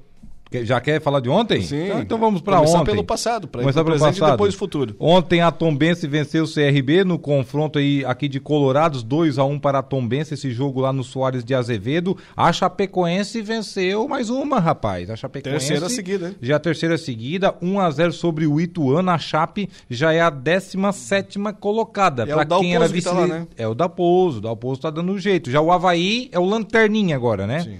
E também tivemos um empate sem gols entre Ponte Preta e Juventude. Esse jogo ontem à noite lá no Moisés Lucarelli às 21h30. Três jogos mais da parte de baixo da tabela, né? Hoje, Atlético de Goiânia e Mirassol, daqui a pouquinho lá no Antônio Ascioli, 19 horas. No mesmo horário tem outra partida, Novo Horizontino contra Londrina. O Havaí, também hoje à noite, na ressacada às 21h30, o desesperado Havaí, que agora é o lanterna do campeonato, recebe o Sampaio Correia. No mesmo horário, 21h30, o jogo que interessa para o Criciúma. Esporte e Vitória se enfrentam na Ilha do Retiro. Por que, que interessa para o Criciúma? Porque o Criciúma atualmente é o vice-líder, 34 pontos, a mesma pontuação do Vila Nova que ainda não jogou na rodada também 34. O Esporte é o terceiro colocado com 32. Se vencer, ultrapassa o Criciúma, vai a 35. O Vitória tem 31 pontos. Se vencer, vai a 34, iguala o Criciúma e passa no número de vitórias. Ou seja, quem vencer desse confronto aí toma a vice-liderança do campeonato, que, que hoje é do empate. Tigre. Se houver um empate, permanece tudo igual. Permanece o Sport na terceira colocação, Vitória na quarta colocação, caso o Novo Horizonte não vença, e o Criciúma garante aí a segunda colocação. Tem o Mirassol também que vai jogar contra o Atlético Goianiense, né? Isso e o Mirassol joga contra o Atlético Goianiense, esse jogo daqui a pouquinho. Ainda na rodada, o, o vice-líder, aliás, o líder joga hoje. Se o vice-líder abriu a rodada, o, o líder a- a- joga hoje. O Vila Nova joga fora de casa contra o Ceará, lá no estádio do Castelão, também às 21 horas e 30 minutos, assim como neste mesmo horário, ABC e Guarani lá na Arena das Dunas. O ABC, que ficou um bom tempo na lanterna do campeonato, passou a lanterninha para o Havaí. Os dois têm 11 pontos, porém, critérios, o Havaí, o time catarinense, é o lanterna do campeonato, que precisa vencer hoje, senão complica de vez, né? E a rodada, a próxima rodada já começa, hoje é dia 19, né? Sexta-feira. Sexta-feira com o CRB Ponte Preta, né? É, e o Criciúma joga no sábado contra o Novo Horizontino. É, é Pedreira. Isso, é isso que eu ia ver. Pedreira. O Criciúma vai jogar é, lá... Não, vai jogar no Heriberto Rilse. Heriberto Rios. Contra o, o Novo Horizontino. Dá pra vencer também. Mas o Criciúma, se bem... Dá pra vencer, mas vai que Jogando o- em casa, né? Vai que o Novo Horizontino vence hoje. O, no- o Novo Horizontino joga nesta noite. Joga em casa contra o Londrina. Pode ir a 33 pontos, encostar no Criciúma. cima do Criciúma. Aí será um jogo de seis pontos aqui. Sim. Fica complicado. É um adversário forte. Cascudo que também tem o mascote tigre, né? Tigre, né? É, sim, senhor. Lá é as mesmas cores, inclusive. Então tá. E o Internacional. O Internacional que anunciou, né, que já anunciou já há alguns dias e apresentou agora de forma oficial o, o volante Bruno Henrique, que é o novo camisa 8 colorado, ele que estava no futebol árabe, já defendeu as cores do Corinthians, eh, fez com mais sucesso a sua passagem no Palmeiras, né? Palmeiras ali que começou a ser campeão da América e tudo mais, campeão brasileiro ali em 2019, aquela edição ali, antes, 2018, aliás, começou o Palmeiras ser campeão eh, brasileiro, depois veio Libertadores 20, 21, enfim, tudo mais. Começou ali o Bruno Henrique que teve naquela, naquele elenco palmeirense. E agora será o novo camisa 8 do Internacional. Ele Jogava disse- no Cruzeiro também, né? passou, teve uma passagem pelo Cruzeiro. Ele disse que gosta de jogar como segundo homem de meio campo. O Inter contratou para ser um camisa 5, porque o Arangues é que será o segundo homem de meio campo. Agora não deu para entender. Hum. Então, nesse caso, o Inter não contratou nenhum 5, né? Contratou, então, dois segundo homem. O segundo homem de meio campo, porque o Arangue já veio para ser segundo homem de meio campo, ou vai jogar com os dois, né? Já que o Eduardo Cudê, o novo treinador colorado, que já foi anunciado, só que não foi apresentado ainda, gosta de jogar com uma volantada ali no meio de campo, que eu vou dizer uma coisa, né? Ele tira todo mundo do time, mas menos volante, né? Volante ele, ele empilha, né? Ele bota pelo menos três. Então, deve jogar aí Bruno Henrique e Arangues, que serão, foram contratados não para ficar no banco, né? Já chegou o goleiro Rocher também, o uruguaio, né, que disputou a Copa do Mundo, inclusive, e também o atacante Ener Valência, que já estreou, que ainda né, tem que se adaptar. Vem Libertadores por aí, dia 1 o Inter joga contra o River lá na Argentina, Pedreira. Quantos Até lá esse jogos, time tem que estar encaixado. Quantos jogos precisou Luizito Soares para se adaptar no Grêmio? Ah, o Luizito Soares de cara já marcou gol contra o São Luís, mas aí é adversários adversários, né? Uhum, Adversários adversários, né? Marcar gol contra o São Luís não é marcar gol contra o River Plate lá na Ah, Argentina tá ainda, né? bom, Tá bom. É, di- é difícil, né? É, di- bem diferente. Contra quem o Internacional jogou domingo? No último domingo, contra É. o Palmeiras. Bom. É o São Luís também, não, né? Não. Contra quem ele estreou? Ele estreou contra o Fluminense, derrota no Maracanã, fora de casa. Não é também o. É, ah, não é, não. Não, Não, é nem o Palmeiras, né? Tá. o... Ó, uma informação, tá? O WhatsApp já voltou, viu? Já voltou? É, já voltou, já tem ouvinte aqui mandando mensagem, ó. Hum. Ó, o Gian Carlos da Rosa, o filho do Neno Fontoro. O Gian tá mandando um abraço aqui pra nós, ó. Que que tá Grande abraço, amigos da mesa, ligado na 95.5, ó. Bateu até uma foto do rádio do carro, rapaz, ó. É, Aquele velho ditado, né? né? Não maravilha. só manda o WhatsApp, mas bate a foto. Mas vem cá, isso aí não é carro, isso aí é uma espaçonave, não é o painel do carro. É, tá de a pé também, né? É. Tem um opalão agora, o Jean. É. Ele tava com a vida bem tranquila. Até comprar o Opala. Não, daí ele conversou comigo. Ah, eu dei ideia uma pra ele comprar um carro antigo. Trocou uma ideia contigo. Tem tudo pra Leira dar uma sova nele qualquer hora. Botasse ele pra perder, então. De cara já começou a, a pingar, né? Marcar território na, na garagem, né? É, certo, certo. Vazar um óleo do cárter. Obrigado, obrigado pela audiência. O Grêmio. O Grêmio, o, o Iturbe, o atacante paraguaio, já apareceu no BID, no boletim informativo diário da CBF, ou seja, já pode estrear pelo tricolor gaúcho. O Grêmio que recua na, na possível volta do Luan, viu? Ué? Possível volta do Luan, o Renato Gaúcho falou na entrevista que ia atrás, Não- não que ele fala com o praticamente jogador. certo já? É, mas só que é aquela questão, não é só o seu Renato Gaúcho que manda, né? Foram avaliar, o Luan está desde novembro sem atuar numa partida oficial. Uhum. Ele entrou em campo em novembro, numa partida pelo Campeonato Brasileiro. Ou seja, é muito tempo, né, Lor?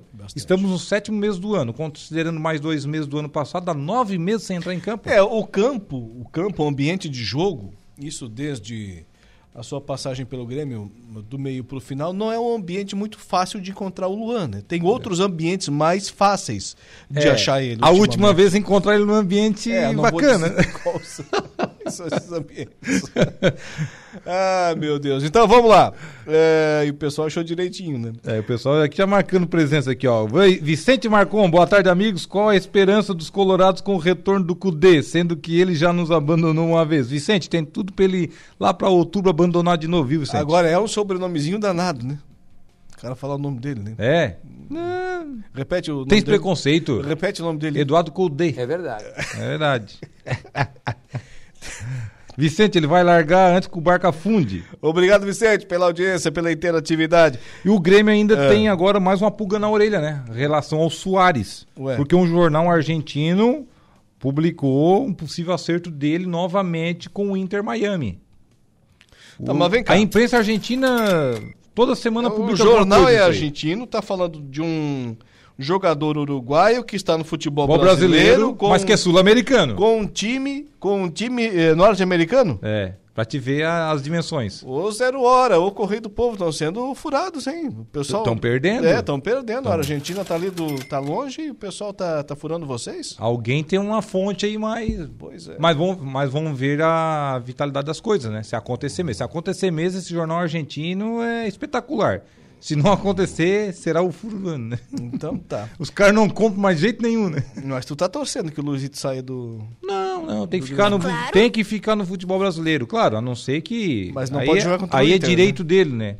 Não, aí contra o Inter tem que dar no meio aí, mas É. Não, não Tira- fala- tirar não os fala- 5 minutos de jogo. Não, não fala isso. Dá- não, não, dá um biquinho lá no tornozelo. Não, não pode aconselhar a violência. tá Dá um doido? biquinho no tornozelo ele já sai. Ele, te- ele pipoca.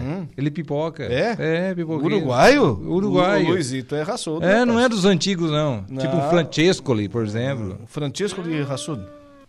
Agora, se tu me falar o Ramires, aquele que correu atrás do, do Rivelino, foi Aque- técnico do Criciúma. aquele aí, também é danado. Aí a coisa já muda. Aquele era bem calminho, né? É, também. Copa Sul-Americana, vai lá. Copa Sul-Americana, ontem tivemos os jogos da volta envolvendo brasileiros aí dos playoffs, né, das oitavas de finais da competição. Na verdade, o América Mineiro já havia entrado em campo né, na, na segunda-feira. O América venceu 5 a 1 Colo-Colo. Ontem tivemos o Universitário, eh, venceu 2 a 1 a equipe, o Corinthians venceu o Universitário fora de casa 2 a 1 O Corinthians que já havia vencido o jogo de ida 1 a 0 na Neoquímica Arena, portanto, o Corinthians du- duas vitórias foi aí para a fase agora de oitavas de finais. E hoje tem mais um brasileiro em campo, é o Botafogo. O Botafogo irá receber o patronato da Argentina, que já tem a, a classificação encaminhada do Botafogo, né? Fez 2 a 0 no jogo de ida lá em território argentino, ou seja, hoje pode até perder por um gol de diferença o Fogão, líder do Brasileirão, que mesmo assim estará classificado à fase seguinte aí de oitavas de finais da Copa Sul-Americana. São os, os jogos de hoje, né? Não, não tem Libertadores hoje? Libertadores não, Libertadores agora só no começo do mês. Então tá certo. Não tá interessado no Campeonato Amapaense? Tem um jogo hoje. Não tem um chinês aí? Trem e Ipiranga do Amapá. Não tem nenhum time Xing Ling aí jogando hoje? Pra Copa Paulista tem. Ah, já teve o jogo. Santo André e São Caetano, 1 um a 1 um. Não, o, o suíço do Grande Fronteira é mais movimentado que isso aí. Ah, concordo Entendeu? contigo. Tem Ah. mais público também. Voltas amanhã? Com certeza. Sem campeonato amapaense aí, né? Não, a gente já tirou da lista. Sem roraimense, sem nada. Amanhã tu volta então. Boa noite. Boa noite. Dejair Inácio e o Momento Esportivo.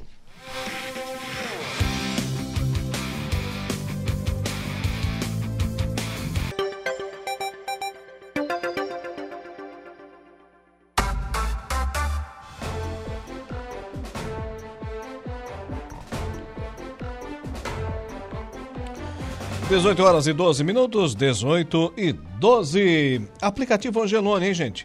É um novo jeito de você encher o carrinho. É bem simples. Baixe o aplicativo, se cadastre, acesse o canal Promoções, ative as ofertas exclusivas de sua preferência e pronto. Faça suas compras na loja, identifique-se no caixa e ganhe seus descontos. Toda semana, novas ofertas. Aplicativo Angelone. Baixe, ative e economize.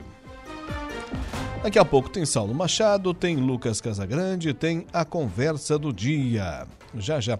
Valdeci Batista de Carvalho, boa tarde, forte abraço, obrigado para você também, Valdeci.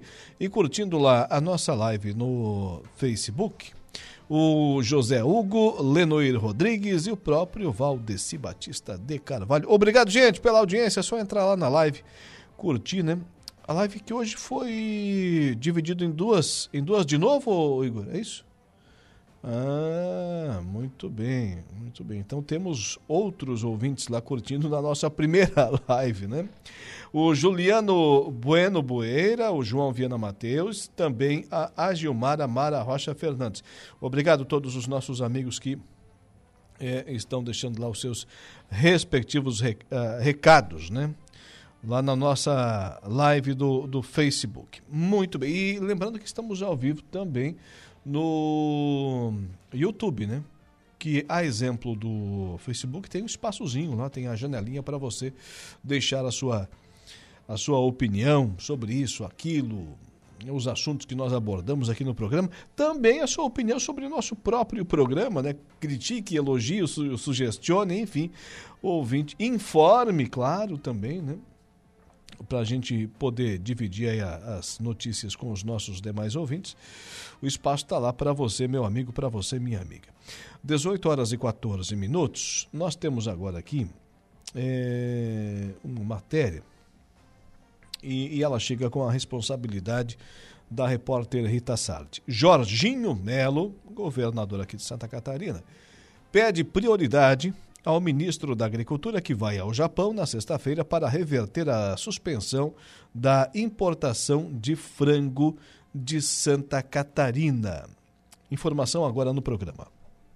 O governador de Santa Catarina, Jorginho Melo, teve encontro com o ministro da Agricultura, Carlos Fávaro, nesta terça-feira para defender o fim do embargo do Japão à importação de frango do estado. Jorginho explicou ao ministro que os casos de influenza ocorreram com aves domésticas, longe dos aviários que exportam frangos. O governador disse que Santa Catarina é o segundo maior fornecedor de aves ao país asiático e, por isso, aproveitando a viagem do ministro ao Japão nesta sexta-feira, tentar reverter a suspensão das importações. Ele tem uma missão que vai agora sexta-feira para o Japão para tratar de outros assuntos e, e esse assunto será o assunto prioritário. Então eu vim demonstrar a preocupação de Santa Catarina, porque foi em aves caseiras, não é dentro da granja, porque o cuidado que a gente tem é muito rigoroso. A nossa cidade, a nossa proteção, a gente não dá espaço para que isso venha acontecer. Então é feito com zelo. Já foi abatido todas as, as aves caseiras em 10 quilômetros, cidades que já fez esse final de semana, cumprindo todos os protocolos. Então a, a preocupação conversar com o ministro, aproveitando já essa ida para que a gente possa resolver isso e reverter o mais rápido possível. O Japão suspendeu a compra de aves de Santa Catarina por 28 dias e, segundo Jorginho Melo, isso vai impactar economicamente em cerca de 6 mil fornecedores que abatem 4 milhões de aves por dia. O ministro da Agricultura, Carlos Fávaro,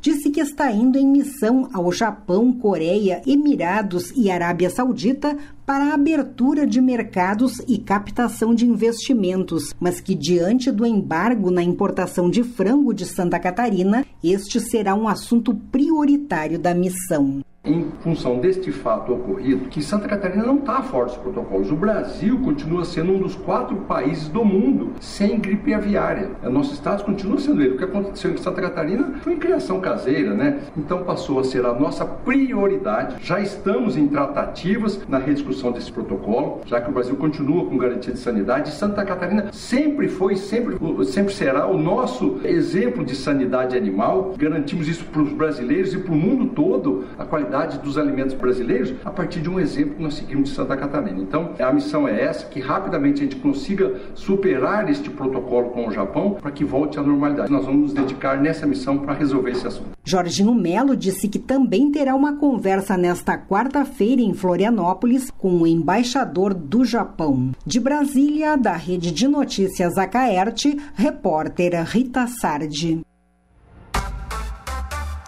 18 horas e 17 minutos, 18 e 17, seguindo por aqui com o nosso programa, falo para você da Januário Máquinas. 25 anos de respeito ao homem do campo. A JP Januário utiliza matéria-prima de altíssima qualidade, modernos processos de fabricação e o mais importante, uma história de respeito e compromisso com o cliente no mercado de reposições de peças agrícolas nacional. Com essa visão, a empresa e seus colaboradores caminham rumo a um objetivo, a satisfação total dos seus clientes. Temos uma linha de implementos agrícolas para diversas culturas e produção de tratores autopropelidos JP Reverse. Também está conosco a Impro. Solicite um atendimento no 3537 9078 e também ainda no 3537 9081. Conheça mais sobre as nossas linhas de botas de PVC e calçados antiderrapantes, desenvolvidas para as mais diversas atividades e riscos. Bota casual lazer, bota infantil, calçado antiderrapante, bota de PVC e muito mais. A Impro Inovare vem ao longo dos seus mais de 15 anos de existência investindo em soluções e equipamentos de proteção individual para os mais vastos segmentos do mercado. Agora no programa, a Procuradoria-Geral do Estado conseguiu, tá pronta a matéria aí, ô, ô Igor? Conseguiu impedir a concessão, veja bem como é que são as coisas. Concessão de cerca de um, não é mil, não é milhão, não, um bilhão de reais em benefícios, benefícios fiscais indevidos a uma indústria com sede em Santa Catarina. O resultado foi obtido durante a sessão da segunda Câmara de Direito Público do Tribunal de Justiça de Santa Catarina, ocorrida nesta terça-feira, e é um marco importante, pois reverte jurisprudência da Justiça Estadual ao ser o primeiro caso decidido à luz da lei catarinense que permite o estabelecimento de regras para o aproveitamento de vantagens tributárias dos recicláveis pela empresa. Falando em luz, bota a matéria aí, Igor Klaus, que eu quero ver se fala o nome da empresa. A PGE conseguiu impedir a concessão de cerca de um bilhão de reais em benefícios fiscais indevidos a uma indústria com sede em Santa Catarina. O resultado foi obtido durante sessão da segunda Câmara de Direito Público do Tribunal de Justiça do Estado, corrida nesta terça-feira, e é um marco importante, pois reverte jurisprudência da Justiça Estadual, ao ser o primeiro caso decidido à luz da Lei Catarinense 18.319 de 2021, que permite o estabelecimento de regras para o aproveitamento de vantagens tributárias dos recicláveis pela empresa. O pedido da fábrica era que a sucata gerada na linha de produção pudesse ser enquadrada como material reciclado na fabricação de novos produtos e viabilizasse benefícios fiscais. Os procuradores do Estado apontaram, porém, que a lei estabelecida em 2021 supriu uma lacuna anteriormente existente e definiu o alcance e amplitude de produtos recicláveis para fins de benefício fiscal. O relator do processo, desembargador Carlos Adilson Silva, afirmou que o resultado registrado nessa terça se trata de uma guinada da jurisprudência da Corte. Ele disse que as sobras do processo de acabamento não podem ser consideradas resíduos para fins de obtenção de recursos. São materiais que possuem maior valor que a própria matéria-prima original em função da sua composição química refinada. Não há, portanto, óbice para que a legislação tributária discipline o que seja material reciclado para fins de concessão de favor fiscal, no caso, o crédito presumido de ICMS. O julgamento foi unânime a favor dos interesses de Santa Catarina, com cinco votos a zero. De Florianópolis, Felipe Reis. Para encerrar o bloco de notícia, o bloco de informação, a Secretaria de Obras de Sombrio está realizando mais uma melhoria no bairro São Pedro. Após a pavimentação de ruas, pintura e cobertura da quadra da Escola Egídia, dentre outras, a Secretaria está presente em um serviço de manutenção que se mostrou maior do que foi previsto. Segundo a Secretaria de Obras de Sombrio, e muitas vezes, o trabalho em uma rua é semelhante ao de uma casa quem está reformando a casa, principalmente, sabe do que é, se refere esse texto aqui.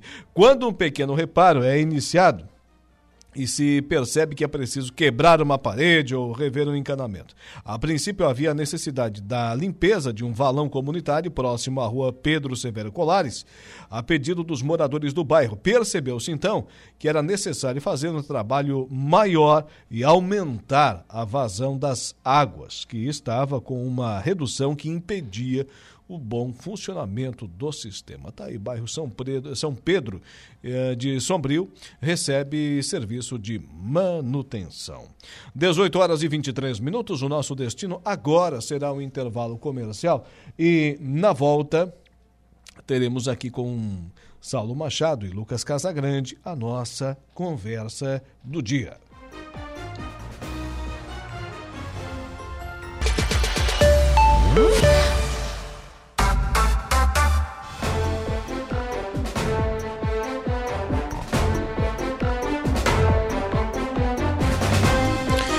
18 horas e 32 minutos, 18 e 32, estamos de volta com o nosso Dia em Notícia.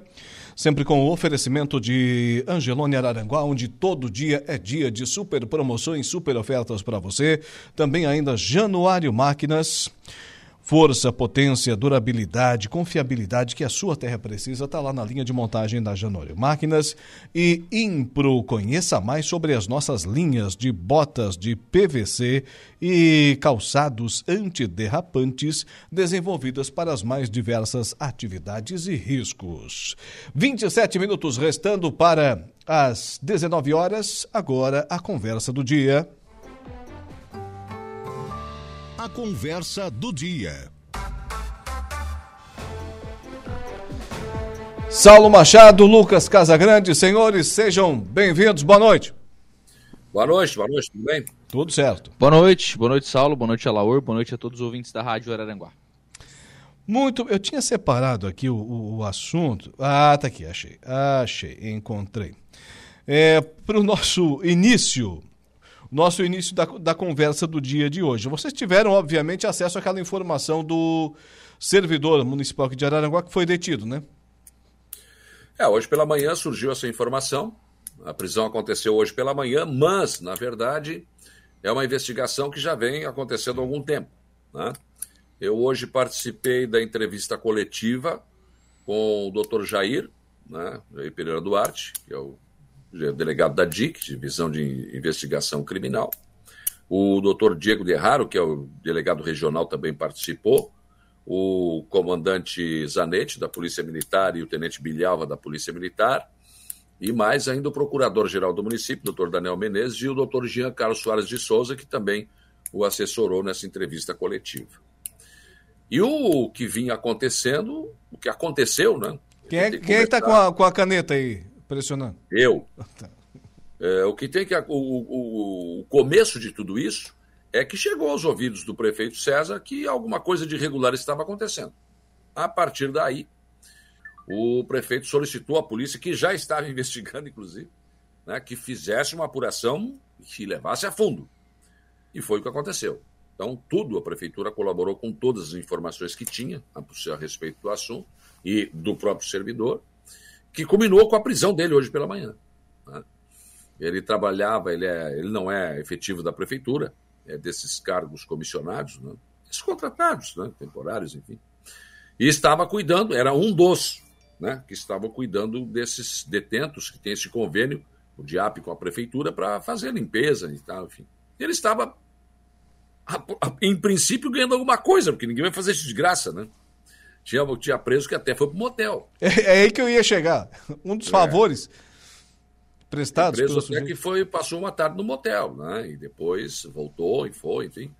E, e aí, né, a Polícia Militar, que deu, como se diz no jargão popular, o atraque, né? Estava, tem um que estava, quando chegaram, né, que era o ônibusinho, né? Que transporta eles, enfim. O cara já tinha trocado de roupa, tinha tirado aquela roupa verde, já estava de roupa paisana para vazar. Então, é, isso vinha acontecendo há algum tempo. Esse servidor está preso. Eu perguntei ao doutor Jair, e o nome, quem é? Não, não podemos falar. Né? Se fosse eu que roubasse uma galinha, tava até a minha foto na capa do jornal. Mas aí não, não pode. A gente sabe quem é, todo mundo sabe. É só uma, uma coisa tão, sei lá. Todo mundo sabe, a cidade toda já sabe quem é. Mas, tudo bem, vamos respeitar. Né? E, e amanhã pela manhã, o doutor Jair uh, Pereira Duarte, o delegado regional, doutor Diego Derraro, e também o tenente Bilhalva estarão no meu programa falando sobre, dando mais detalhes a respeito dessa, dessa ação policial que culminou sim com essa prisão na manhã de hoje. Eu acompanho a entrevista e absolutamente compreendo, né, os, tanto os, os, delegados quanto o pessoal da Polícia Militar não, não revelar ainda todas as informações, porque ainda existem coisas que é, os celulares, por exemplo, né, foram pegos hoje, enfim. É, Para mim é, é evidente, como o Saulo diz, né, ninguém vai fazer isso de graça, né? Não. De graça mas ainda é, é, é, é, a única, me parece que é a única cereja que falta para fechar, enfim, encaminhar isso pro, pro judiciário. Olha, tá aqui, tava fazendo isso, tava ganhando isso e tal, vai pro judiciário para encaminhar essa, essa solução, porque me parece que está muito, tudo muito, uh, tudo muito bem comprovado o que aconteceu, né? Na verdade, essa entrevista coletiva não aconteceria hoje. Isso ia ficar no mais absoluto sigilo e possivelmente somente amanhã ela seria chamada. Mas eu tinha saído do programa, né? E recebi essa informação né, confirmada, e aí eu entrei em contato com o doutor Jair e também com o tenente Bilhalva, né? Ah, para falar, ter mais detalhes, enfim. E daí o doutor Jair me informou que estava, naquele momento, fazendo flagrante ainda. Tinha uma série de situações ali que. Né, e, e ali, até ali, não tinha ainda uma coletiva marcada. Só, possivelmente a gente consiga fazer uma coletiva hoje, lá por três, três, depois das três da tarde, por aí. Depois eu conversei com o Tenente Bilhar, ah, realmente confirma a situação toda, estamos aqui também trabalhando nesse sentido, mas acho que a coletiva será às 14 horas. Então, aí depois foi confirmado a coletiva para as 14 horas, porque é que a informação não é que vazou, né? Ela chegou, a gente foi atrás e daí houve essa, essa coletiva hoje para explicar, mas o inquérito não está terminado. Ainda, ainda tem pessoas para ser ouvidas, tá? e isso pode ir mais longe. Pode ir mais longe, pode ter até mais servidores envolvidos. Tá? E, enfim, teremos. Tem, tem que ver há quanto mais... tempo isso acontece, né? Sim, sim, sim, sim. Tem que ver há quanto tempo isso acontece. Já, há mais ou menos Se... tem, né? É, não, é por isso que eu digo que eu entendo quando os delegados não repassaram em Sim, detalhes sim, sim. as informações hoje, porque ainda existe investigação em curso, né? É. Claro que a gente, no, no na ânsia de querer saber o que está acontecendo, a gente pergunta, né? É o nosso É o- papel. É o que, é o que nos resta, né? Porque perguntar não ofende. né? Mas assim, eu, mas claro, é, é isso, assim, há quanto tempo isso está acontecendo, se isso já aconteceu outras vezes, se era só questão de fuga ou se entrava alguma coisa no presídio. É, São essas, acho que, a- as Então, questões que essa- estão sendo elaboradas agora nesse inquérito. né? Essa foi uma pergunta que eu fiz para o doutor Jair, né? Qual é a tipificação do crime? Porque dependendo da tipificação do crime, cara entra por uma porta e sai pela outra. Né? Então, em princípio, facilitação de fuga. Né? Mas aí eu perguntei, tá, e se tiver droga envolvida? Porque eu tenho informação de que parece que esse pessoal estava né, levando droga para dentro do presídio. Aí pode incorrer em tráfico. Daí o buraco é mais embaixo. Então, é por isso que, nesse momento, o doutor Jair deve estar trabalhando, com certeza. Deve estar trabalhando nesse caso.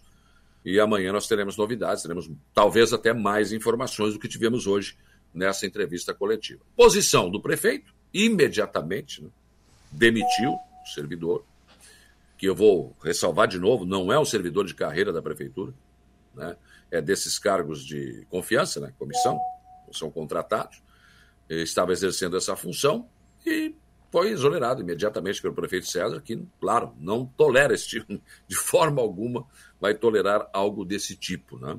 Então, foi a posição da, da- da administração é essa, e principalmente porque também foi o próprio prefeito, isso o delegado confirmou hoje. Né?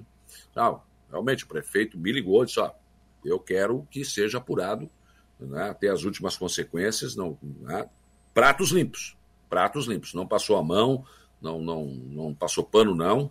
Então, vamos esperar. Talvez amanhã tenhamos mais alguma informação a respeito disso. Mas, senhores, é, o, o, o crime, como ele acontece no andar de baixo e também no andar de cima, nove juízes, nove juízes negaram, se negaram a julgar o, o processo em que o ex-prefeito de Tubarão, tinha nove juízes, os nove se negaram. Primeiro foi uma leva de cinco, depois mais dois, mais dois, e os nove acabaram se negando a julgar o processo em que o ex-prefeito de Tubarão, Juarez Ponticelli, que é investigado na Operação Mensageiro, os nove juízes decretaram que são suspeitos, eles mesmos, para analisar a acusação de corrupção contra o político. A Operação Mensageiro apura aquele esquema de corrupção no setor de coleta e destinação de lixo em várias prefeituras de Santa Catarina. Diante disso, da negação dos nove juízes, agora a Corregedoria do Tribunal de Justiça de Santa Catarina fez o quê? Abriu um processo para investigar os magistrados. O que, que vocês acham disso? Duas coisas. Das duas, uma. Ou os juízes estão pipocando, não querem, não querem eh, trabalhar, atuar no caso, ou o Juarez Ponticelli é muito bem relacionado, né? ele conhece todo mundo. Porque esse é um dos impedimentos, né, Lucas? Me, me corri se eu É estiver errado. É que existem dois termos que são muito facilmente confundidos pelas pessoas. É um procedimento legal, lembrando disso, ele é previsto não, em lei. É, é que- é assim, existem duas, dois, é, existem dois termos que são que as pessoas acham que são a mesma coisa, que é o impedimento e a suspeição. O Nesse caso aqui é impedimento- suspeição. Sim, calma que eu vou chegar lá. O impedimento é quando, por exemplo, eu vou dizer que assim, ó, eu sou juiz, a minha esposa está sendo processada. Eu não posso julgar um caso que a minha esposa está sendo processada ou que ela está processando alguém. Eu sou impedido, ele é objetivo. Claro, claro, E o que, claro. que é objetivo? Alguém da minha relação, eu não posso julgar, assim como eu não posso advogar contra também, né? E existe a suspeição. A suspeição é um termo diferente. E a suspeição, ela é subjetiva. E isso é um problema, para mais um dos problemas da, da legislação brasileira, né? O que, que é a suspeição? As pessoas dizem, olha, eu Vou na mesma eu igreja. suspeito. Eu digo que eu sou, sou suspeito, eu encontro o cara no mercado. Pronto, eu sou suspeito. Pra, pra julgar o cara. Simples e fácil. Sem nenhum tipo de. Isso é legal. Tem isso é algum legal. tipo de relacionamento, de amizade ou de proximidade, enfim. Sei quem é, pronto, sou suspeito. É, é, é um procedimento legal. Isso foi é, recentemente mais divulgado quando da sabatina do Cristiano Zanin pro STF. Né? Foi perguntado isso a ele sobre a questão: ah, se tiver um processo da Lava Jato, se tu vai te considerar impedido ou suspeito. E ele disse: olha, é, impedido eu não sou, eu sou suspeito. Impedido eu não sou porque os processos posteriores à minha atuação como advogado eu posso, posso mas eu, vou, eu me considero suspeito a julgar os casos. Então foi mais ou menos. É, é, se tornou mais conhecido agora. Então, existem esses dois termos, que todo mundo acha que é a mesma coisa, e não é. Então a suspeição é subjetiva. Se o juiz diz que é suspeito, e agora? Quem é que vai dizer que não é? Agora, convenhamos, se isso acontece na comarca de Meleiro, por exemplo, ou Turvo, até que vai. Né? Município ali, um de três, o outro de, de 14 mil habitantes. O juiz, ou dois, três, conhecem o prefeito, tem um certo relacionamento. Agora, em Tubarão, os nove juízes. Engana-te, Alaor. Engana-te. O cara, prefeito, secretário, tá toda semana no Ministério Público.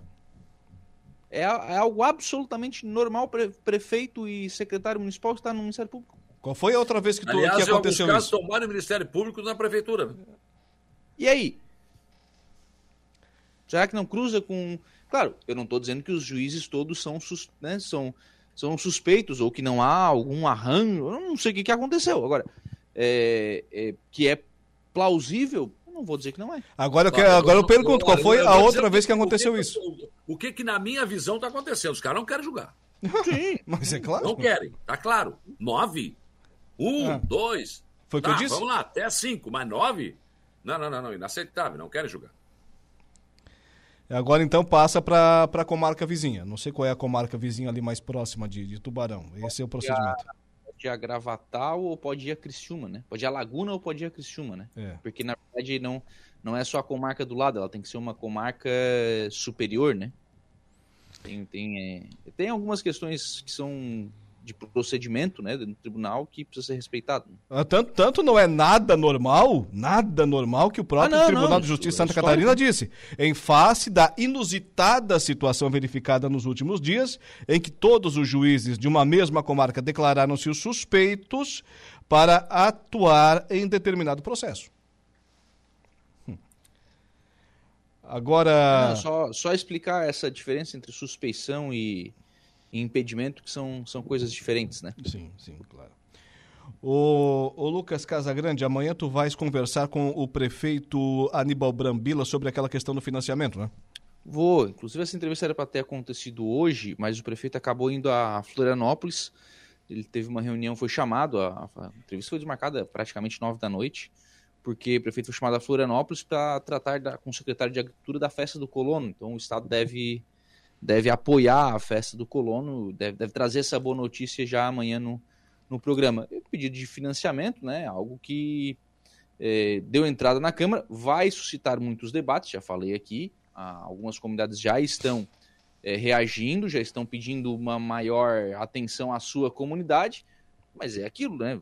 É, é cobertor curto. Se tirar de uma se botar mais numa comunidade, tem, vai ter que tirar da outra ou vai ter que aumentar o valor, ou tu vai ter que aumentar o valor financiado, não existe, não existe mágica, né? Então, é, vai, vai ter que enfrentar o prefeito Brambila essa, essa discussão, mas é uma discussão de um, de um financiamento, são 8 milhões. É mas o não tem definido as ruas, não tem definido o que, que vai fazer? Tem, tem, tem, tem. tem. Já, já, está, já está lá. Agora, claro, as comunidades estão indo para cima dos vereadores e pedindo que seja alterado isso, né? Seja mudado essa, essa disposição. Até porque a intenção do município é fazer essa, esse, essas pavimentações asfálticas com a usina. Porque, claro, né, o custo fica mais barato, esse consegue fazer um, um volume maior de pavimentação. Mais ruas, né? É, dá para calçar mais ruas, exatamente. Dá para ter um impacto maior. Mas tem uma outra informação em Maracajá, que é uma informação é, também que envolve, acaba envolvendo também o Poder Judiciário. O ex-prefeito Wagner da Rosa, que teve no Tribunal de Contas uma das, das contas do seu mandato reprovadas, depois a Câmara de Vereadores aprovou a, as contas. É, ele teve uma condenação em primeira instância, tá? em primeira instância, por conta dessa questão das contas que não foram aprovadas. Envolve ali a questão de convênios, envolve também a questão do Fundo Municipal de Previdência. Circula já, eu já recebi isso algumas vezes em grupos de, de WhatsApp, circula a informação que não está bem adequada, ela está bem manipulada, diga-se de passagem, tá? Ela está bem é, inverídica a informação que está circulando. Porque, primeiro, diz que o prefeito está com um mandato de prisão em aberto. É mentira. condenação é só abrir o PDF e ler, é só ter um pouquinho de trabalho e ler, né? É, a, a, condenação ela chega lá a uma condenação de prisão, mas ela está convertida em prestação de trabalho de serviço comunitário e também em, em multa, né? Multa e prestação de serviço, de serviço comunitário. Mas é óbvio que é uma condenação em primeira instância, então ela está em fase de recurso, recurso que já aconteceu. Então, sim, a, a condenação ela existe em primeira instância, mas está em fase de recurso. Então, não tem mandato de prisão. É, no momento, se a eleição fosse hoje, o Wagner está absolutamente apto a disputar a eleição. Ele é um dos nomes né, que está é, postos aí para disputar a eleição no ano que vem. Então, hoje, o Wagner está absolutamente apto, né, com direitos políticos, enfim, apto a disputar a eleição. Se houver alguma decisão futura, aí tem que ver como é que vai, como é que vai, que decisão será essa, né? É primeira Mas, instância, né? É primeira instância. Primeira então, instância. então, num primeiro sendo momento... em primeira instância, partimos do princípio de que ninguém pode ser considerado culpado em que não haja transitado em julgado, ou seja, o último recurso tenha sido julgado. Ele é candidato e acabou, não vai tirar ele da eleição. É isso, é isso, sim. É, para para corrigir isso que tá claro, o pessoal daí pega e vai, né, ah, vai aumentando, vai jogando para cá, vai jogando para lá. Abel, Abel, Abel para explicar direito, não tem que explicar, tem que logo dizer que foi preso. Tem que dizer que já foi condenado à forca, eu, guilhotina. É isso que eu, inclusive, tentei conversar com o Wagner hoje, é, não, não consegui conversar com ele hoje, mas certamente nos próximos dias a gente vai conversar com o Wagner para esclarecer o andamento do processo. Né? Mas é. Enfim, sim, é isso. Sim. A condenação em primeiro grau ela existe, ela é de dezembro do ano passado. Agora, é claro, o pessoal utiliza isso, né? E, mas está em fase de recurso, o processo segue transitando no, no, é, na segunda instância. Eu, eu, eu, disse aqui que ele vai ser candidato. Não, não sei se ele vai querer ser candidato, mas por isso não, aí não é o... ser. Ele é um dos nomes. Ele é um sim, dos sim. nomes. E, só não vai ser se não quiser. Por isso aí não, porque vai estar em recurso. Claro, vamos dizer assim. Ah, ele vamos, vamos imaginar uma situação aqui que ele seja candidato e se eleja, né? Vamos ver. E aí, de repente, no meio do mandato, uh, transita em julgado e ele é condenado, aí é uma outra história, ele pode perder o mandato, aí é uma outra coisa. Mas isso, isso é, vamos Mas fazer isso um plano, é de cada vez. É, uns 10 anos, né? mais ou menos, sei. mais ou menos. Senhores, teremos esquadrilha da. Pode, teremos, não, não posso cravar aqui. É, poderemos ter esquadrilha da fumaça na região. O pessoal está observando lá as possibilidades. Quadrilha nós já temos bastante. Julina, Julina. Ah, de tudo. Ah, é dessas que tu está falando? É, não, pode explicar bem, né? Esquadrilha. Hoje, não, hoje nós estamos nos, nos temas só levezinho hoje. Pois é, também. Tá audiência lá em cima. O Esquadrilha da Fumaça. O pessoal está vendo a possibilidade lá. Provavelmente vai dar certo, mas não está cravado ainda. Dia Aonde? 4 de agosto, em Turvo. Tá, eu quero saber do nosso programa lá. Vai sair a costela, vai sair o chopp, eu quero saber disso. Aí. Aqui com a Esquadrilha da Fumaça, vem pra cá com a Esquadrilha da Fumaça. Não, mas... É, eu não quero saber Esquadrilha da Fumaça. Aí é uma outra conversa. Aí não, tem... quero saber da conversa do dia. Tu fez a convocação aqui, nós já agendamos, mas agora parece que não vai sair mais. Não. informação aí que não vai sair. Como é que é? O contratante. Não, olha, já. o contratante isso aí é exigiu a presença de vocês dois. Vocês não vêm com. com não, mas o programa não tá nem certo ainda. Fiquei sabendo hoje que não. Parece que não. Não, não, não tá certo o teu e o do Lucas. O meu tá 100%. Ô, Alaor, se o contratante não bancar, tu é. banca. Isso aí, Alaor. Ele, não, eu não vou sair daqui do Arroio de Silva para ir no Turvo, chegar lá e tomar chá e vir embora. O contratante que eu não posso anunciar ainda, até porque. Ah, não, olha só. Não, né? Ainda mais Turvo que recebe tão bem os turistas e as pessoas. Tu presta sempre, atenção, Sempre foi, sempre tá foi. na tua responsabilidade, o... sim. Ah, tu te vira, não quero nem saber. Notem bem. Tá, podemos, não, não, não precisa ser costela, pode ser uma picanha também. Tá, ah, tá, não, ele serve tudo. Eu, vamos fazer, não é? Por uma exigência contratual, eu não posso revelar ainda o, o cliente, né? Até é, porque ele vai estar. Tá... A cerveja nem precisa ser Heineken, pode ser original mesmo. Porque bem. ele vai estar. Tá... Eu já vi lá no quadro, revelo se tu ficar. Ele vai estar tá lançando. Ah, é, entrega, entrega, entrega. ele vai estar tá lançando um produto que, olha, vai triplicar a produção dele lá e é, é, segredo, é segredo, segredo de Estado. Eu não posso falar aqui. Eu só sei que vai ter lançamento dos grandes lá na festa do Colono. Então ele contratou eu quem? Eu quero saber do lançamento. Quem? Eu quero saber a Rádio Araranguá. depois da conversa do dia o que, que vai ter. Isso que eu quero saber. Tá no cardápio já. O cardápio já foi ah, devidamente ah, selecionado. Mais Fica tranquilo. Não Fique... vai te michar por pouca coisa. Fiquem tranquilos, é. meninos. Fiquem Fiquei tranquilos. mais tranquilo agora. E aí nós já ficamos lá. Isso vai ser numa sexta, né? Sexta-feira. Mas Ah, fa- muito errado. Mas- Vai dar muito errado. Mas falando em Não te polenta, preocupa, vai dar errado. mas falando em polenta, certo, porque não vai dar. Batata. O Zé Domingos vai- o Zé Domingos- Vocês sabem o que que dá certo mesmo? eu ia Sabe. dizer, deixa eu falar, deixa aqui. Sabe, falando né? em polenta, batata doce, falando em salame, Saulo Machado, por favor. Então, é, o que dá certo mesmo é fazer um plano de assistência É. familiar Santa Terezinha, que Claro. isso é um achado, rapaz. O Carlos bolou esse negócio aí. O Carlos é o Midas, né? Onde ele toca, vai virando ouro. O homem é realmente muito competente como empresário, enfim. Né? Então, ele tem uma visão bem melhor do que a nossa, né? E então, plano de assistência familiar Santa Terezinha. Por que, que é bom? A mensalidade é pequena, você tem eh, desconto né, no médico, no dentista, no mercado, no, enfim, em vários locais do comércio, e só com esses descontos você já praticamente paga a mensalidade. Né?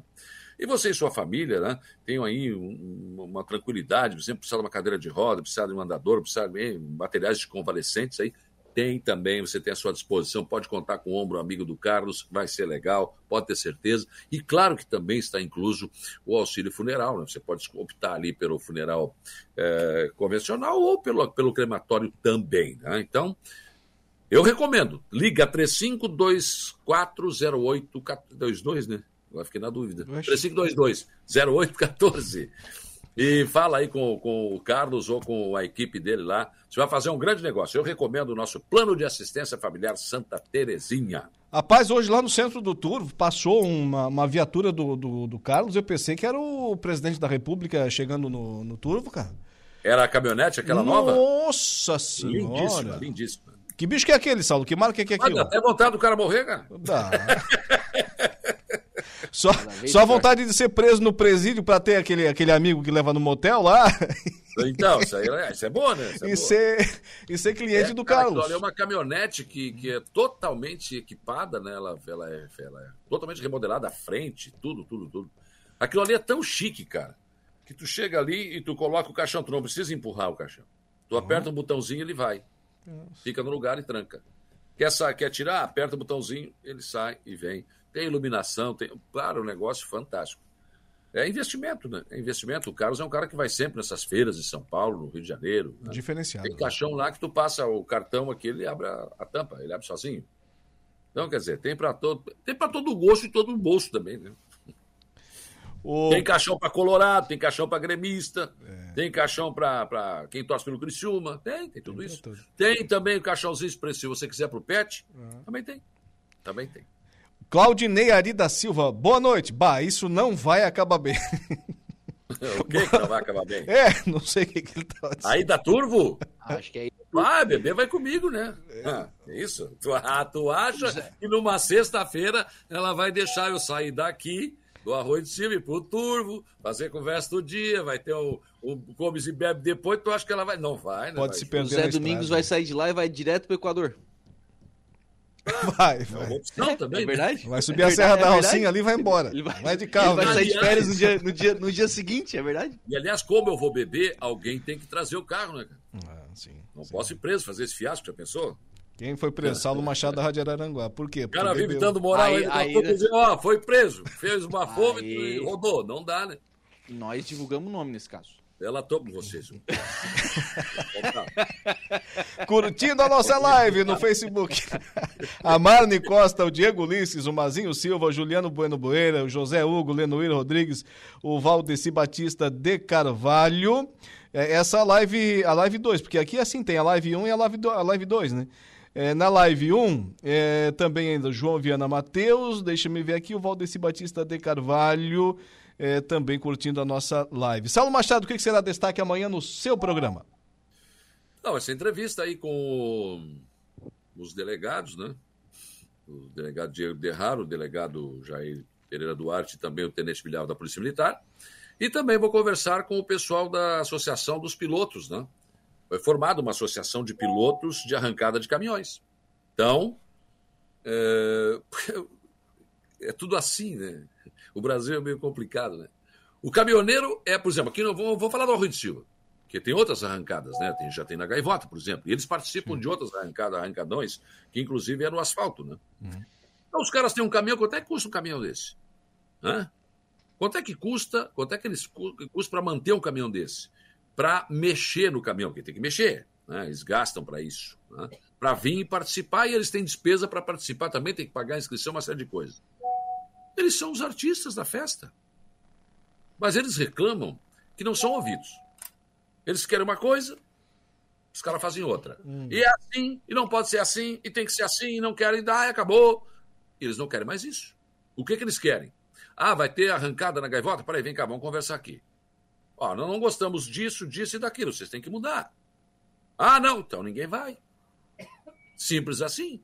Não tem caminhão, não tem festa. Não tem arrancada.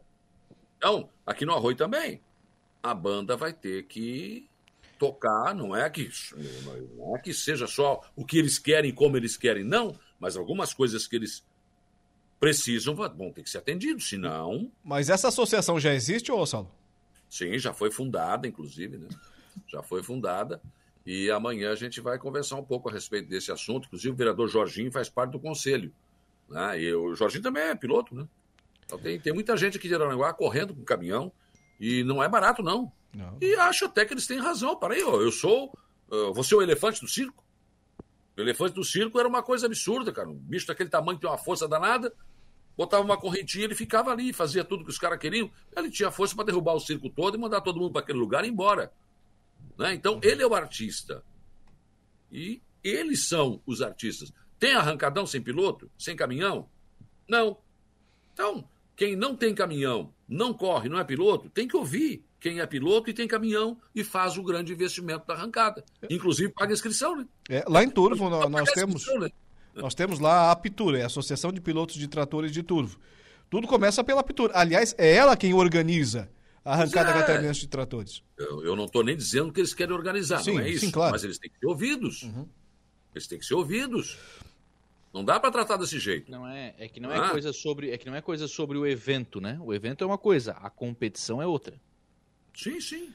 Roberto Rebelo, boa noite, senhores. Ô, Roberto, já começasse mal, né, senhores? Hum. Somos jovens, né, rapazes? Ah, tu é senhorito agora. Hã? Jovem, jovem. Lembra daquele personagem do Chico Chico Anísio? Ah, tu não é do teu tempo, né? Jovem, jovem. Saulo lembra. Boa noite, senhores. Abraço a todos. Boa noite, Roberto. O Claudinei Ari da Silva, o que que disse aqui? Isso, no Turvo, no Turvo, tá dizendo aqui o Claudinei. E a Gilmara Mara Rocha Fernandes, vou visitar vocês, na... ela não vai nem à festa, ela vai visitar a gente na festa. Vamos lá, vamos lá, vamos tomar uma. Te mete. Ah, não, quer dizer, vamos lá trabalhar. Não, não, é isso. Isso que absurdo. Falando em absurdos, ô Lucas, o que, que teremos amanhã no teu programa? Vai rapidinho. Se tipo, acha absurdo, não, não vai ou não toma, tudo certo. É, vai lá ficar só olhando a gente. Não, não. Não é nem absurdo nada. Já mudei de. Já mudei de ideia. Já mudou Não de é ideia. absurdo, Te liga, não. te liga, Não, te liga, jacaré.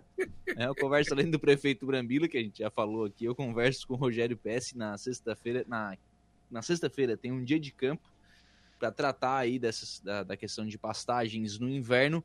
Então, o pessoal do, do Senar e do Sindicato Rural estão organizando esse dia de campo e amanhã eu converso com o Rogério Pesce sobre isso. Pô, e tem também essa questão, a sugestão da, da nota eletrônica, né? Da nota eletrônica. É, Essa também. Isso aí tá um problema. Senhores, vamos encerrando por aqui? Pode ser? Vamos, né? Amanhã a gente volta. Um abraço para vocês, boa noite. Um abraço, até amanhã. Tchau. Um abraço, até amanhã.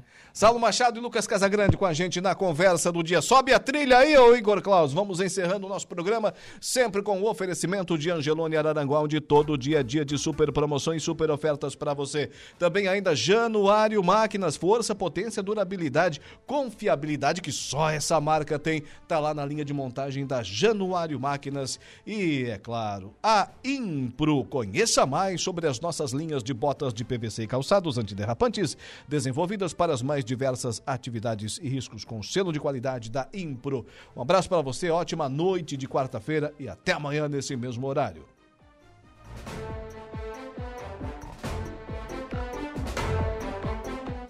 O Dia em Notícia. De segunda a sexta, às quatro da tarde.